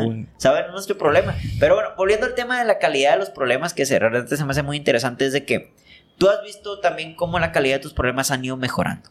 ¿Sabes? O tal cual de niño, yo lo pongo también ejemplo, ¿no? De niño llorabas porque te ganaban en las canicas, te ganaban en los tazos. Eran tus problemas nivel niño, ¿sabes? O sea, güey, si ya lloras por eso a los 22 años, no mames, güey, ¿sabes? O sea, ve a atenderte realmente, ¿sabes? Pero a lo que voy es de que si tú ves que tus problemas siguen siendo el mismo, te, es el problema. Hoy, hoy te pasó una situación que hace cinco años te pasó y lo estás afrontando de la misma manera es de que en realidad el problema, pues, no, la, no has hecho un cambio, ¿sabes? El problema va a seguir estando, pero tú lo has afrontado de la misma manera, ¿vale? Y ese es un problema real. ¿Cómo poder mejorar la calidad de nuestra vida a base de los problemas para que también los problemas vayan mejorando? Fíjate que te lo voy a definir en cuestión sin tanto alboroto y sin tanto decirte, hermano, a lo mejor vas a decir, me vas a volver a repetir lo mismo, Luis. Pero mucha gente confunde, hermano. Tantas cosas, confunde tantas situaciones que te pasan. De que hablan de mí, no tengo trabajo, me dejó mi esposa. Eh, me dejó mi esposa porque no tengo trabajo. Mm, me engañé a mi esposa y mi esposa me dejó. Yo la, lo que te puedo compartir a lo mejor va a decir, valga la redundancia, Luis, o, o repetirme lo mismo. Es nosotros mismos, hermano. A lo mejor tú vas a decir, pero ¿por qué, Luisa? ¿Por qué me lo repites y me lo vuelves a decir? Porque si no te conoces tú mismo, ¿cómo quieres tener la capacidad de enfrentar un problema? Si no sabes quién eres, si no te conoces, no te hablas tú mismo en las noches, eh, en que la estoy cagando, eh, que estoy haciendo mal para seguirme equivocando con esa piedra, seguirme tropezando con ese bache que estoy haciendo mal. Exacto. Entonces, pues yo te digo, valga la redundancia, somos nosotros. Todo parte de nosotros. Exacto, es como el tema de que es que todos los hombres son iguales, todas las mujeres son iguales. Es que tú sigues siguiendo el mismo patrón de elección de tu pareja por el cual te sigue llevando, obviamente, por el mismo bache. o sea, ¿por qué echarle la culpa a una piedra cuando una piedra no se mueve? Es porque tú sigues dándole vueltas al camino donde está esa justamente esa piedra. Es como cuando dicen las muchachas, no te, no te, no te, no te las has curado, no te da risa cuando te dicen, es que siempre me toca puro, me, toca puro golpeador y puro que me engañan. No, güey. O sea, una vez tal vez, pero que te lo encuentres dos veces, tres veces, cuatro veces, el mismo tipo de hombre, el problema no es el hombre. El problema eres tú, mujer. Porque tú tienes un problema emocional, psicológico, traumático, debes de, debes de checar. Sí, debes de checarlo, tal cual. Ah, fíjate, ayer justamente leí algo al respecto, ¿no? Que te pase una vez es coincidencia, ¿no? Es, es casualidad. Que te pase dos veces es coincidencia. Que te pase tres veces es un problema. Que te pase cuatro veces es un patrón, ¿sabes? Tal cual. Y muchas de las veces, como dices, parte de uno mismo es que seguimos creyendo que los problemas son cosa del universo, son cosa de la vida, son cosa de los hombres, son cosa de las mujeres. Es culpa de los hombres. Es culpa, es culpa de los demás. Entonces, de repente aquí llegamos al primer punto, ¿no? La responsabilidad de la culpa. Tal cual.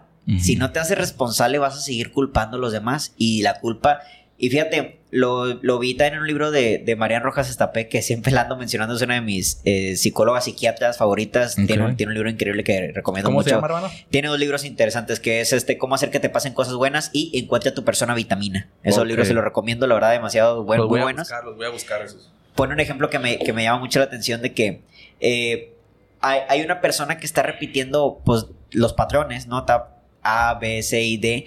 Y ella lo que dice es de que justamente la elección de los problemas en ocasiones es de uno mismo, ¿vale? Uno va y elige inconscientemente, como dices antes del despertar, uno va y elige ese problema, ¿sabes? No es que el problema a veces se nos enfrenta, como es quizás que alguien te choque, que alguien te robe, ese problema no lo elegimos, pero a veces no nos damos cuenta, Luis, y queremos, quizás con otro rostro, en otra persona, ir a solucionar un problema del pasado, pero es que ahora sí voy a cambiar al hombre, ¿sabes? Ahora sí, y otra vez volvemos a un tema que hablaste anteriormente lo encaras de la misma manera. Nunca vas a arreglar un problema si lo sigues encarando de la misma manera. Siempre vas a repetir los mismos rostros, digo, diferentes rostros, pero el mismo tipo de hombre, porque tú estás encarando la situación de la misma manera. Ella pone el ejemplo de que una señorita eh, tenía una, una, una jefa que la criticaba, la juzgaba, la señalaba y, era presionaba mucho en su trabajo, pero ella no se salía del trabajo. Cuando la atiende Marian Rojas se da cuenta de que ella en su casa su madre era igual entonces ella nomás está, está repitiendo el patrón de su madre. Su madre era muy... Eh, con ella se metía mucho, ¿no? Era muy perfeccionista su madre y la, la, la opacaba, ¿no? La aplastaba, la señalaba. Llega a su trabajo y se topa lo mismo y ella dice, ¿por qué no me puedo salir del trabajo? Ah, es que en tu casa tienes a alguien que también repetía todo eso. Entonces te das cuenta de que quizás muchas de las cosas que queremos arreglar de nuestro presente provienen de un pasado no arreglado. Es que es lo que te decía, todo parte de, la niña. Bueno, yo siempre lo he manejado. Todo problema grande, obviamente una, un problema emocional, psicológico, todo parte de la niña. Siempre lo he dicho, lo he manejado yo y lo sé y comprobado. Sí, por, mí, por mí mismo. Incluso, siempre lo he dicho, yo me espejeo por mí mismo. Pero fíjate, otro ejemplo bien claro y bien marcado, eh, que, es con, con todo respeto a las mujeres o a los hombres, lo voy a decir en cualquier modo, es como por decir, yo hombre, eh, voy y me busco, voy al table y me agarro una, una muchachona de ahí y ya la quiero para casarme. Un saludo para todas las tableeras, no, no, no, estoy diciendo nada. Que, también hay, de ser un trabajo eh, que, que han elegir muchas mujeres. Eh, cada, es, que lo que te digo, cada situación, o sea, cada persona es un mundo, no sabes por qué está ahí. A lo que quiero poner nada más de aclarar es el ejemplo, ¿ok? Por decir, yo Luis, me quiero casar y voy y busco, ¿tú qué es por decir? No es porque lo quiera comparar, decir lo malo, es el ejemplo ah, voy a ir al table y luego me encuentro ahí y luego esa muchacha pues me engaña porque pues como trabaja en un table, pues anda con uno, con otro, con otro. Ok, perfecto. Y luego ya dejo esa relación y quiero ir otra vez. Quiero, ah, no, como dijiste tú, quiero, esta vez voy en el table y me voy a encontrar una así que sí me va a hacer caso y que va a hacer lo que yo diga. Güey, el problema no es el table ni las muchachonas, güey. O sea, el problema eres tú, cabrón. Eh, el problema eres tú que crees que vas a arreglarlo, a cambiar a las otras personas. No, güey. Las personas no son, para empezar, siempre lo he dicho, hermano, las personas no son de nosotros. O sea, fíjate que yo tengo, a lo mejor no tiene nada que ver con el tema, pero lo voy a decir en cuestión de la plática. Eh, mucha gente que cree en el matrimonio, yo respeto a, a la gente en las religiones, en los matrimonios, unión libre, yo respeto todo, pero yo es mi mi forma de, de, de, hablar, de comunicarme, eh, casarte, firmar un papel, ir ante Dios, créeme que cuántos matrimonios no van, se casan, firman y van ante Dios y dos años y se divorcian. Literal, lo he visto. Entonces, créeme que el atarte a una persona o firmar un papel o ir ante Dios, créeme que no te va a asegurar la persona, porque para empezar la persona no es ni tuya, cabrón. No, para empezar la persona no es una cuestión de leyes, no es una cuestión de papel. O sea, qué fácil sería ahorita llegar con un papel, entrégame tu vida. Eres mío. Sí, ándale, ya eres mío, ya firmaste, cabrón, ya firmaste. Ya te la pelaste, güey. Ya te la pelaste. güey. O sea, ¿te imaginas, güey? Sí, no, qué problema. O sea, qué, qué ignorantes hemos... ¿En qué ignorancia hemos caído para creer que un papel un anillo, un trato con, con Dios, va a hacer que la otra persona ni siquiera esté contigo en toda tu vida, porque también pueden divorciarse y ser amigos, ¿no? Que va a estar, que va a ser tuya. Creo que lo de fíjate, porque mejor me va a criticar las personas, que no me importa, con todo respeto, pero lo voy a aclarar porque van a decir, no que es en el matrimonio, no. Fíjate que yo este año y mi esposa pensamos casarnos, pero fíjate lo que te estoy hablando, hermano. Tengo con ella desde los 17 años de edad turbulencias, buenos momentos, malos momentos, cosas feas, o sea, situaciones, pérdidas de mis hijas, o sea, ahorita por decir si llegamos al matrimonio que sí lo queremos hacer y por eso lo estoy aclarando, pero fíjate todo lo que pasa, hermano. O sea, si yo ahorita yo firmo un papel o yo me voy ante Dios y me pongo con él, te voy a decir, yo estoy despierto. Sí, es consciente. Es mi decisión al 100%, hermano. Pero te imaginas tanta gente, ¿por qué crees que tanto divorcio, tantas cosas, tantos golpes, tantos hombres que matan a sus esposas? Que porque te miré que te le quedaste viendo al pelado ese. Cuando literalmente, fíjate, el otro día estábamos hablando de eso, porque te voy a contar algo chusco, te voy a contar algo rápido, algo rápido, chusco. Pero, eh, una vez fui a la tienda del ahorro aquí en Laredo y voy con mi esposa al mandado. Yo literal, yo no tengo nada porque pues haz de cuenta que pues también está acá caderona y todo, va. Le mando un besote, pero fíjate, se le queda bien. Yo lo miro, hermano. O sea, para mí no me, no me molesta. ¿Por qué? Porque la vista es natural. Eh, el problema hay porque esa vez yo me como le hablé mal a la persona y lo reconozco, pero es porque ahí se está perdiendo un respeto. O sea, la mirada, obviamente, ah, miras a una muchachona y, ah, sobres. Eso es, ah, sobres, la miras, ay, está bien bonita y sobres. Ay, se me da bien guapa, está bien buenota, ya, boom. Otra cosa, hermano, es esto. Sí, no, no disimularla. Ahí no hay respeto, carnal. Mm. O sea, ¿sí me explico? O sea, Sí, una, una, una incomodidad. exactamente. O sea, eh, güey, vienes de una mujer, cabrón. Naciste de una mujer. O sea, tienes un problema, güey, porque la mirada, o sea, yo también miro muchachonas, güey, miro, ay, no, me está bien guapa. Yo también, mi esposa de repente, yo sé, no me dice, pero yo sé, yo la miro y yo no me molesto, hermano, Mm. porque te voy a decir, o sea, la mirada es natural. Además, mi esposa no me pertenece, mi señora no me pertenece. Sus ojos no te pertenecen. carnal. ¿no? Pero la gente está vuelta, o sea, estamos en, en- un, en un en un huevo, en un caparazón de que es que tú eres mía y eres mía, güey. No puedes mirar a nadie, cabrón. Güey, si mira y si le gusta aquel pelado y si ya no está contigo, no quiere estar contigo, güey. El problema tampoco no es tuyo, Eh, cabrón. Podríamos decir que entonces gran base de nuestros problemas es de nuestras creencias. Sí. En este caso la creencia, en este caso, nada más en este caso la creencia de que la otra persona es exclusivamente tuya. Sí. Lo que mira, lo que lee, Lo su, que lee. su sexualidad, su, su- o sea, como si no le pudiera gustar a alguien más. Yo pongo el ejemplo, ¿no? O sea, si, ¿qué, qué pasa si vas a la playa? ¿Sabes? O sea, yo, yo, a mi, a mi pareja le diría, admira, Sí. admira, ¿sabes? Yo- Mira, eh, al con- es, es que eso es la que la gente no, oye, güey, no, no mires. Y tú güey, sí. Entonces, ¿para qué vengo a la playa? ¿Sabes? güey, Fíjate, yo, yo tengo aquí un punto de vista con esto. Mira, pero no compares. Muy distinto. ¿Sabes? Porque, pues, evidentemente hay cuerpos más bonitos, hay personas que, que a tus gustos pueden ser más atractivas. Puedes mirar, perfecto. Pero la comparación es, eso no lo tengo en casa. Y ahí es un problema, porque, pues, obviamente, hay miles de cosas allá afuera que no tienes en casa. Exactamente. Pero el valor y la construcción de lo que tienes en casa quizás es, muchísimo más, no quizás, es más, muchísimo más importante que simplemente un gusto, que simplemente pues un deseo, que simplemente pues un estallido ahí de, de hormonas y la chingada y te gusta. que y- literalmente es eso. que literalmente es eso, ¿verdad? Pero pues es efímero, es efímero. Ahora, con el matrimonio de que te vas a casar, yo pienso, digo, yo no, yo no, es mi pensamiento, ¿vale? Lo comparto. Yo creo que las personas creen que el matrimonio es el inicio de la relación, cuando yo creo que el matrimonio es el, es, es el resultado de la Sí, relación. O sea, nos vamos a casar porque ya hemos llegado a ese resultado, porque ya sabemos lo que es dormir juntos, lo que sabemos, no dormir juntos es acostarse de intimidad.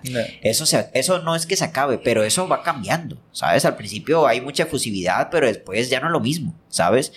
Es porque ya sabemos los errores del otro, es porque ya hemos perdonado, es porque ya conocemos sus actitudes, sus hábitos, hasta esas partes que quizás nada más muestra en su casa, ¿no? E- El eructo, cositas así tan sencillas sí, que uno sí. cree que no importan, importan mucho.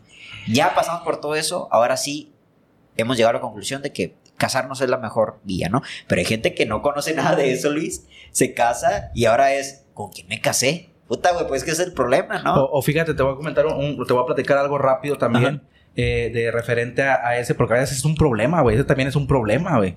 O sea, la vida, eh, cuando tú dices al principio de- del podcast, problemas siempre, siempre van a existir de todo tipo. El problema es cómo los enfrentes, cómo los tomes, cómo tú tomes la actitud. Pero fíjate, por decir, el matrimonio en un problema. La cama, ¿cómo te la hacen?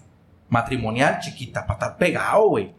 O sea, ¿sí me entiendes? Los cobertores, Sí. el, el, el matrimonial pegado, güey, pinche cobertor, te estás pe- jálate para acá y el otro, jálate para acá. Güey, cálmala, güey. Cuando literalmente, o sea, quieren a huevo, güey, que estés pegado, que piensan que el matrimonio desde la niñez te lo implantan en el cerebro, en el chip, de que el matrimonio es de estar juntos, güey. todo el tiempo, todos juntos. voy al baño, voy a mear, voy al refri, voy a la cocina, voy a... ¿Por qué crees que hay problemas de matrimonio que... ¿Por qué llegaste tarde si sales a las 7 del trabajo?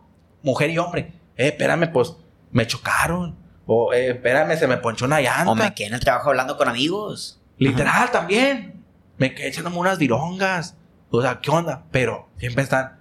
¿Por qué? Porque quieren estar juntos, güey. ¿Sí Por, la, por la creencia, volvemos Sí. al tema, ¿no? Es porque tus creencias van a definir tus problemas. O sea, en este caso, mi creencia es de que tenemos que hacer todos juntos. Si nomás este cabrón o esta cabrona hace algo distinto con otras personas, pues es válido ir al ya billar. no me ama. Ya no me ama, ya no me ándale, ya no me quiere, ya no me ama, ya me va a abandonar, Sí, ¿sabes? Yo creo que yo yo yo respeto mucho y, y lo comprendo de que hay hay ciertas señales que implican que la otra persona ya no quiere estar contigo. Y entre ellos la infidelidad, que te oculten cosas, que te mientan, que, que no te respeten, que, que, que en ocasiones hasta no te compartan cosas que son interesantes para la relación, ¿sabes? Eso lo entiendo. Pero a ver, espérate, no es tu hijo la otra persona, no es tu hija. De hecho, uno de los problemas que he notado de- en los libros que leo respecto a las relaciones amorosas es de que tú no vas a educar al otro, tú no, No. eres mamá del otro, tú no eres papá del otro, de la otra, ¿no? En este caso No. no eres su padre, no eres su madre, ¿vale? Y yo, entonces, muchos de los problemas sí tienen que ver con nuestras creencias. Ahorita tienes, vamos a la gente que está escuchando esto, ahorita tienes un problema, a quien escucha esto, tú ahorita tienes un problema, que te dejaron, que te están dejando, que el trabajo, que la escuela. Si te das cuenta, quizás muchas de las veces tiene que ver con una creencia, ¿sabes? Porque crees algo que está chocando con la realidad. En este caso, si quiere hacer todo conmigo es porque me ama. No está haciendo algo conmigo, entonces no me ama. Es tu creencia. A lo mejor esa persona te ama mucho, te ama demasiado, pero por hacer cosas distintas, tú ya crees que no. ¿Vale? Fíjate, fíjate que te voy a comentar también algo tocado todavía el tema y porque me gusta, fíjate, y les voy a compartir también algo referente a eso. Fíjate, eh, volviendo a lo de la cama, el cobertor, fíjate que en un problema que yo tuve con mi esposa, eh, yo me fui para enfrente. Y haz de cuenta Ah, que, ¿cómo? o sea, yo tengo otra casa enfrente, hermano. Oh, ok. ¿Sí me explico? Y en mi casa, pues es la casa, yo le digo la casa grande, a los huercos y a todo. Y acá yo lo tengo como mi estudio. O sea, acá enfrente es donde pinto, donde leo, tengo todo mi desmadre. Y ahí me quedo a veces también a dormir. Y ella se duerme allá sola. Y a veces preguntan, nos han preguntado eso. Y yo te voy a decir algo que yo lo comparé con, eh, mirando la serie, a lo mejor vas a decir, pues es una serie, pero lo investigué. Lo miré, empecé a comparar, comparar, empecé a ver puntos de partida. Lo miré primero en La Reina Isabel, en la serie de La Reina Isabel, eh, de Crown, creo que sería en inglés, eh, que duermen separados, hermano. La Reina Mm. Isabel y el príncipe... Ah, El príncipe ese. Bueno, el príncipe. Ajá. Pero es una habitación grande, ¿verdad? Pero tienen su cuarto. Los divide un pasillo grande. Y ella tiene su cuarto con su cama, sus cosas, su peinador, sus ropas, sus zapatos, sus perros. Y el, acá el príncipe pues tiene su escritorio, sus puros, sus cosas. Y cuando quieren estar, pues obviamente ya sea que ella vaya a su cuarto o el príncipe va a la recámara de, de- de- de la, la reina Isabel. Que ya no está también, ¿verdad? Pero lo miré en la serie y haz de cuenta que así estoy yo. Y voy a decir ese punto referente que la cama, que el cobertor, que vamos para acá y que vamos para allá juntos y que dale para acá yo contigo y que si no vas conmigo ya no me quieres, ya no me amas y te generas un pinche problema en tu mente, hombre o mujer, o sea, viceversa. No nomás es el de la mujer o no nomás es el o no. El hombre también de repente, ¿y por qué no quieres ir ya conmigo? Si antes ibas conmigo, ahora no. ¿Y por qué ya no quieres ir conmigo a, la- a- a- a cenar? ¿Y por qué no quieres ir conmigo con... Antes me llevabas con tu mamá, ya no me llevas. O sea, eh, espérate, güey. O sea, es lo que es el punto que te digo. O sea, las creencias, como tú decías, es lo que hace crear un problema que a lo mejor ni es problema, güey. Pero se hace una magnitud, güey. Por tu creencia Por tu respecto a la situación. Exacto, sí, porque oye, buen punto. Todos tenemos en la mente de que como pareja hay que dormir juntos, pero yo también lo he pensado de esa manera, ¿no? Mis abuelitos ya dormían separados. Sí. Y yo lo veo a toda madre. O sea, honestamente, yo lo veo a toda madre, pero es una creencia que traemos y que no cuestionamos de que, oyes, ¿y por qué no cada quien tener su habitación? Un ejemplo. Sí. ¿Por qué no tener cada quien su habitación? El que dirán. El que dirán, otra vez el tema del que dirán. Sí, güey. Sí, tengo una, sigo a una señorita en, en Instagram que se dedica al, al fitness y a una vida mejor, a la planeación y todo eso, en donde creo entender lo que ella muestra en sus historias de que tal parece que ella y su pareja viven en distintos departamentos. O sea, deja tú que duermen en distintas camas. Viven en distintos departamentos. Digo, son apariencias, pero yo los veo a toda madre. Yo diría, oye, pues si te alcanza, pues ¿por qué no cada quien tener su casa? ¿Vale? Pero pues no. O sea, si nos casamos tenemos que dormir juntos. Todos. O en este caso, sacrificar una casa, réntala y tráete tus muebles para acá. Oyes, la individualidad de la persona vale mucho y de hecho, la individualidad hace quizás que todavía desees más a la otra persona. Sí, ándale. ¿Sabes? Exactamente. Fíjate que co- co- coincido contigo porque de ahí parten los fracasos también, hermano. Yo lo he visto mucho ahorita que he estado leyendo, así también que lo que yo hago de lo emocional, libros que he estado leyendo y todo ese rollo. Hay mucha enfermedad emocional que la gente dice, ¿por qué eres coach? ¿Por qué esto? ¿Qué curas? Güey, las emociones también nosotros estamos desmadrados por dentro, o sea, necesitamos curarnos, güey. El problema es de que, como tú decías, no, cómo los tomes, si quieres partir o quieres empezar a curarte o no quieres, quieres seguir ahí en el hoyo, quieres seguir ahí hundido. Pero, sinceramente, esos en cuestión del matrimonio, pareja, o sea, por eso fracasan, por eso acaban hombres matando a jóvenes, esposas, a la mamá de sus hijos, o ellos colgándose por, ah, es que me engañó, me puso el cuerno y se cuelgan, hermano, cuando literalmente tienes toda la vida por delante, cabrón, o sea, no depende de ti, no, o sea, no depende de esa persona, pero ¿qué es lo que pasa? Como no estás curado, como no estás tú sano, como no te amas, como no tienes autoestima, como no tienes amor propio, ¿qué pasa? Es más fácil echarle la culpa, es que tú me engañaste, ¿por qué me engañas si yo te amo? Lo dijiste, yo te amo, güey. Amate tú primero, me engañaste, gracias, con permiso. sí, tal cual, o sea, sigue siendo con una, eh, como dices, ámate todo eso, atiéndete ¿sabes? Atiéndete, atiende esa situación y sobre todo no dejarlo en las manos del otro. Como dices, si el otro hace sus pendejadas o hace sus cosas, ¿te van a doler? Claro que sí, pero no es culpa ya cómo afrentes tú el problema de esa, de, esa situación. Luis, para terminar, me gustaría leer algunas preguntas que en este caso acá los seguidores de, mi Instagram pudieron eh, hacerme con respecto a los problemas y contestarle aquí los dos, ¿no? Claro que sí este, aquí la primera pregunta dice, ¿qué hacen para, para evitar el sufrimiento? Y yo creo que ahí la respuesta la da prácticamente, es que el problema no es evitar. ¿Vale? Bueno, podemos definir también el sufrimiento como un estancamiento de la situación. Una cosa es el dolor. Vamos a ponerlo, vamos a poner el sufrimiento, bueno, yo lo tomaba de otra manera, pero vamos a ponerlo como en este caso, alargar el dolor. Ahora, ¿cómo evitas alargar el dolor en este caso? Enfrentándolo, como tú lo decías, hermano, es enfrentar, o sea, obviamente te va a doler, siempre te va a doler. un ejemplo claro es mi madre. Acaba de fallecer. O sea, me duele y me sigue doliendo. Pero aquí estoy contigo ahorita disfrutando este podcast. Hay que disfrutar la vida. Tal cual, en este caso podríamos decir que para evitar ese sufrimiento, ese largar ese problema es atender el dolor. De hecho, sí, yo de hecho tengo esta idea de que si no atiendes el dolor, de hecho, si no le das cabida en tu vida al dolor, van a pasar dos años y el dolor va a seguir estando ahí. Ahí, vas a estar estancado. Ahí va a seguir estando, esperándote a que nuevamente te descuides para para tocarte la puerta, ¿no? Entregar tu vida. Otra pregunta dice, eh, esto es como que muy familiar, dice, ¿cómo evitar enojarte con tus hermanos que opinan todo de tu vida y te agreden verbalmente? ¿Vale? Aquí yo veo dos puntos, que en este caso es la opinión de los demás, de lo que hemos hablado, y el otro pues ya es una agresión verbal. ¿Cómo evitar Sí, veo que siguen hablando de la evitación, que en sí no es la situación, hay que afrontar. Bueno, ¿cómo, cómo afrontar el enojarte con tus hermanos que están opinando toda tu vida y a su vez que te agreden. ¿Cómo afrontar las cosas? Una la opinión y en otro caso una agresión. Fíjate que en cuestión de, te voy a poner un ejemplo rápido de mis hermanos. Yo a mi hermana la quiero mucho, incluso ahorita me la llevé para mi casa con lo de mi mamá. Porque ella estaba, mm. pues, con mi mamá, ¿verdad? Ya está grandota, ¿verdad? Mi hermana. tuve la oportunidad de conocerla cuando me llevó una invitación. Sí. Creo, creo que es la única hermana que tiene, sí, nomás a ella. Y me la llevé para la casa. Entonces, mi hermano, eh, con él sí ha, habido, fíjate, ha habido problemas, iba antes, ahorita, créeme que ahorita no. Es lo que te dije también ahorita, hermano. A veces el dolor de una pérdida, hay que buscar los puntos, o sea, hay que buscar no, no, no dejarte invadir por, el, ah, es que perdí a mi mamá, déjame invado en el dolor de mi madre. No, yo lo que hice fue sanar cosas con ese mismo dolor.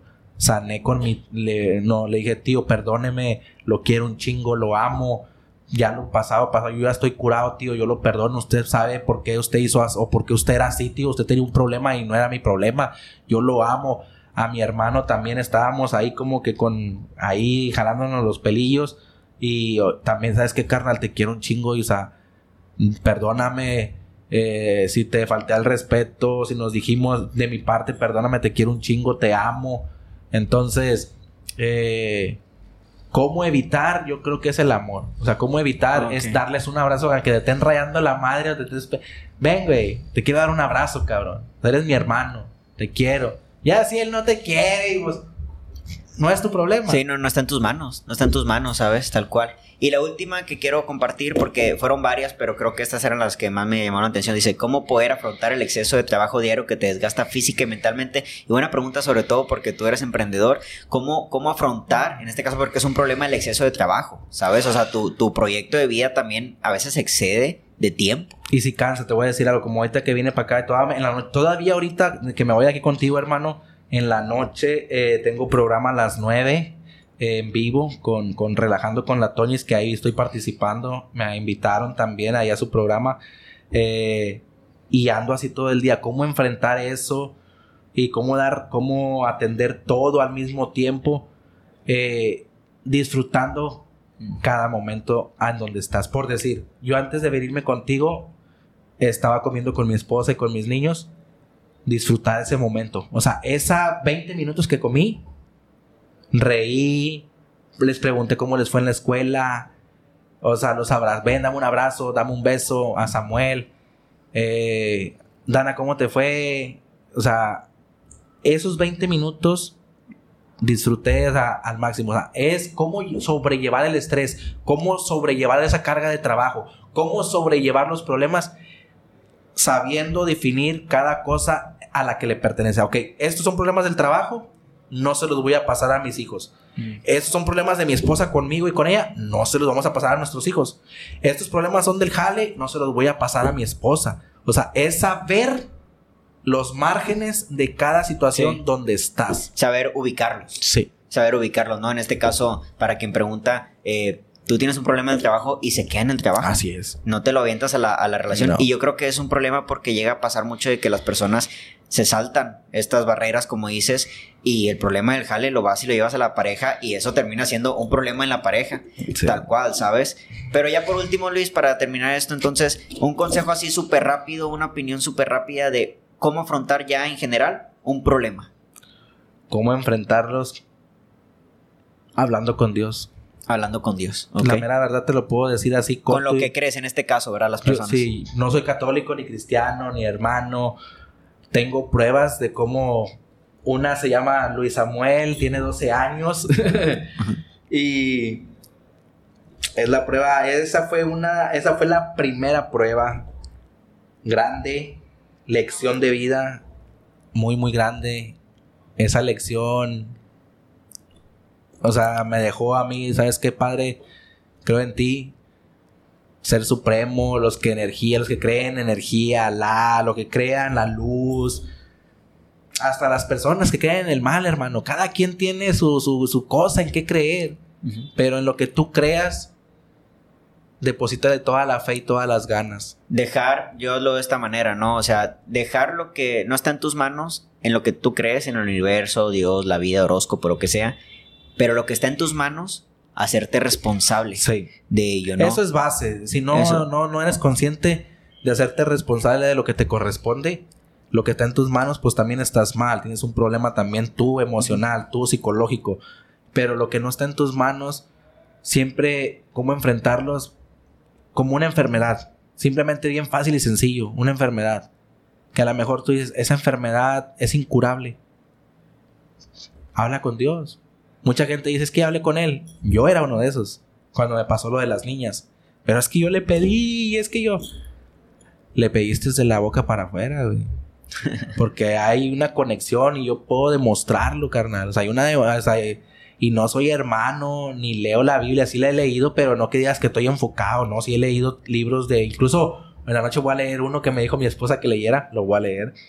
Eh, pero yo tengo como comprobarte real, o sea, real, así como tú y yo aquí de cabrones, demostrarte y que hasta te podría enseñar cómo hablar con Dios, pero más sencillo más fácil sería decirte de corazón, sí, pero ¿cómo?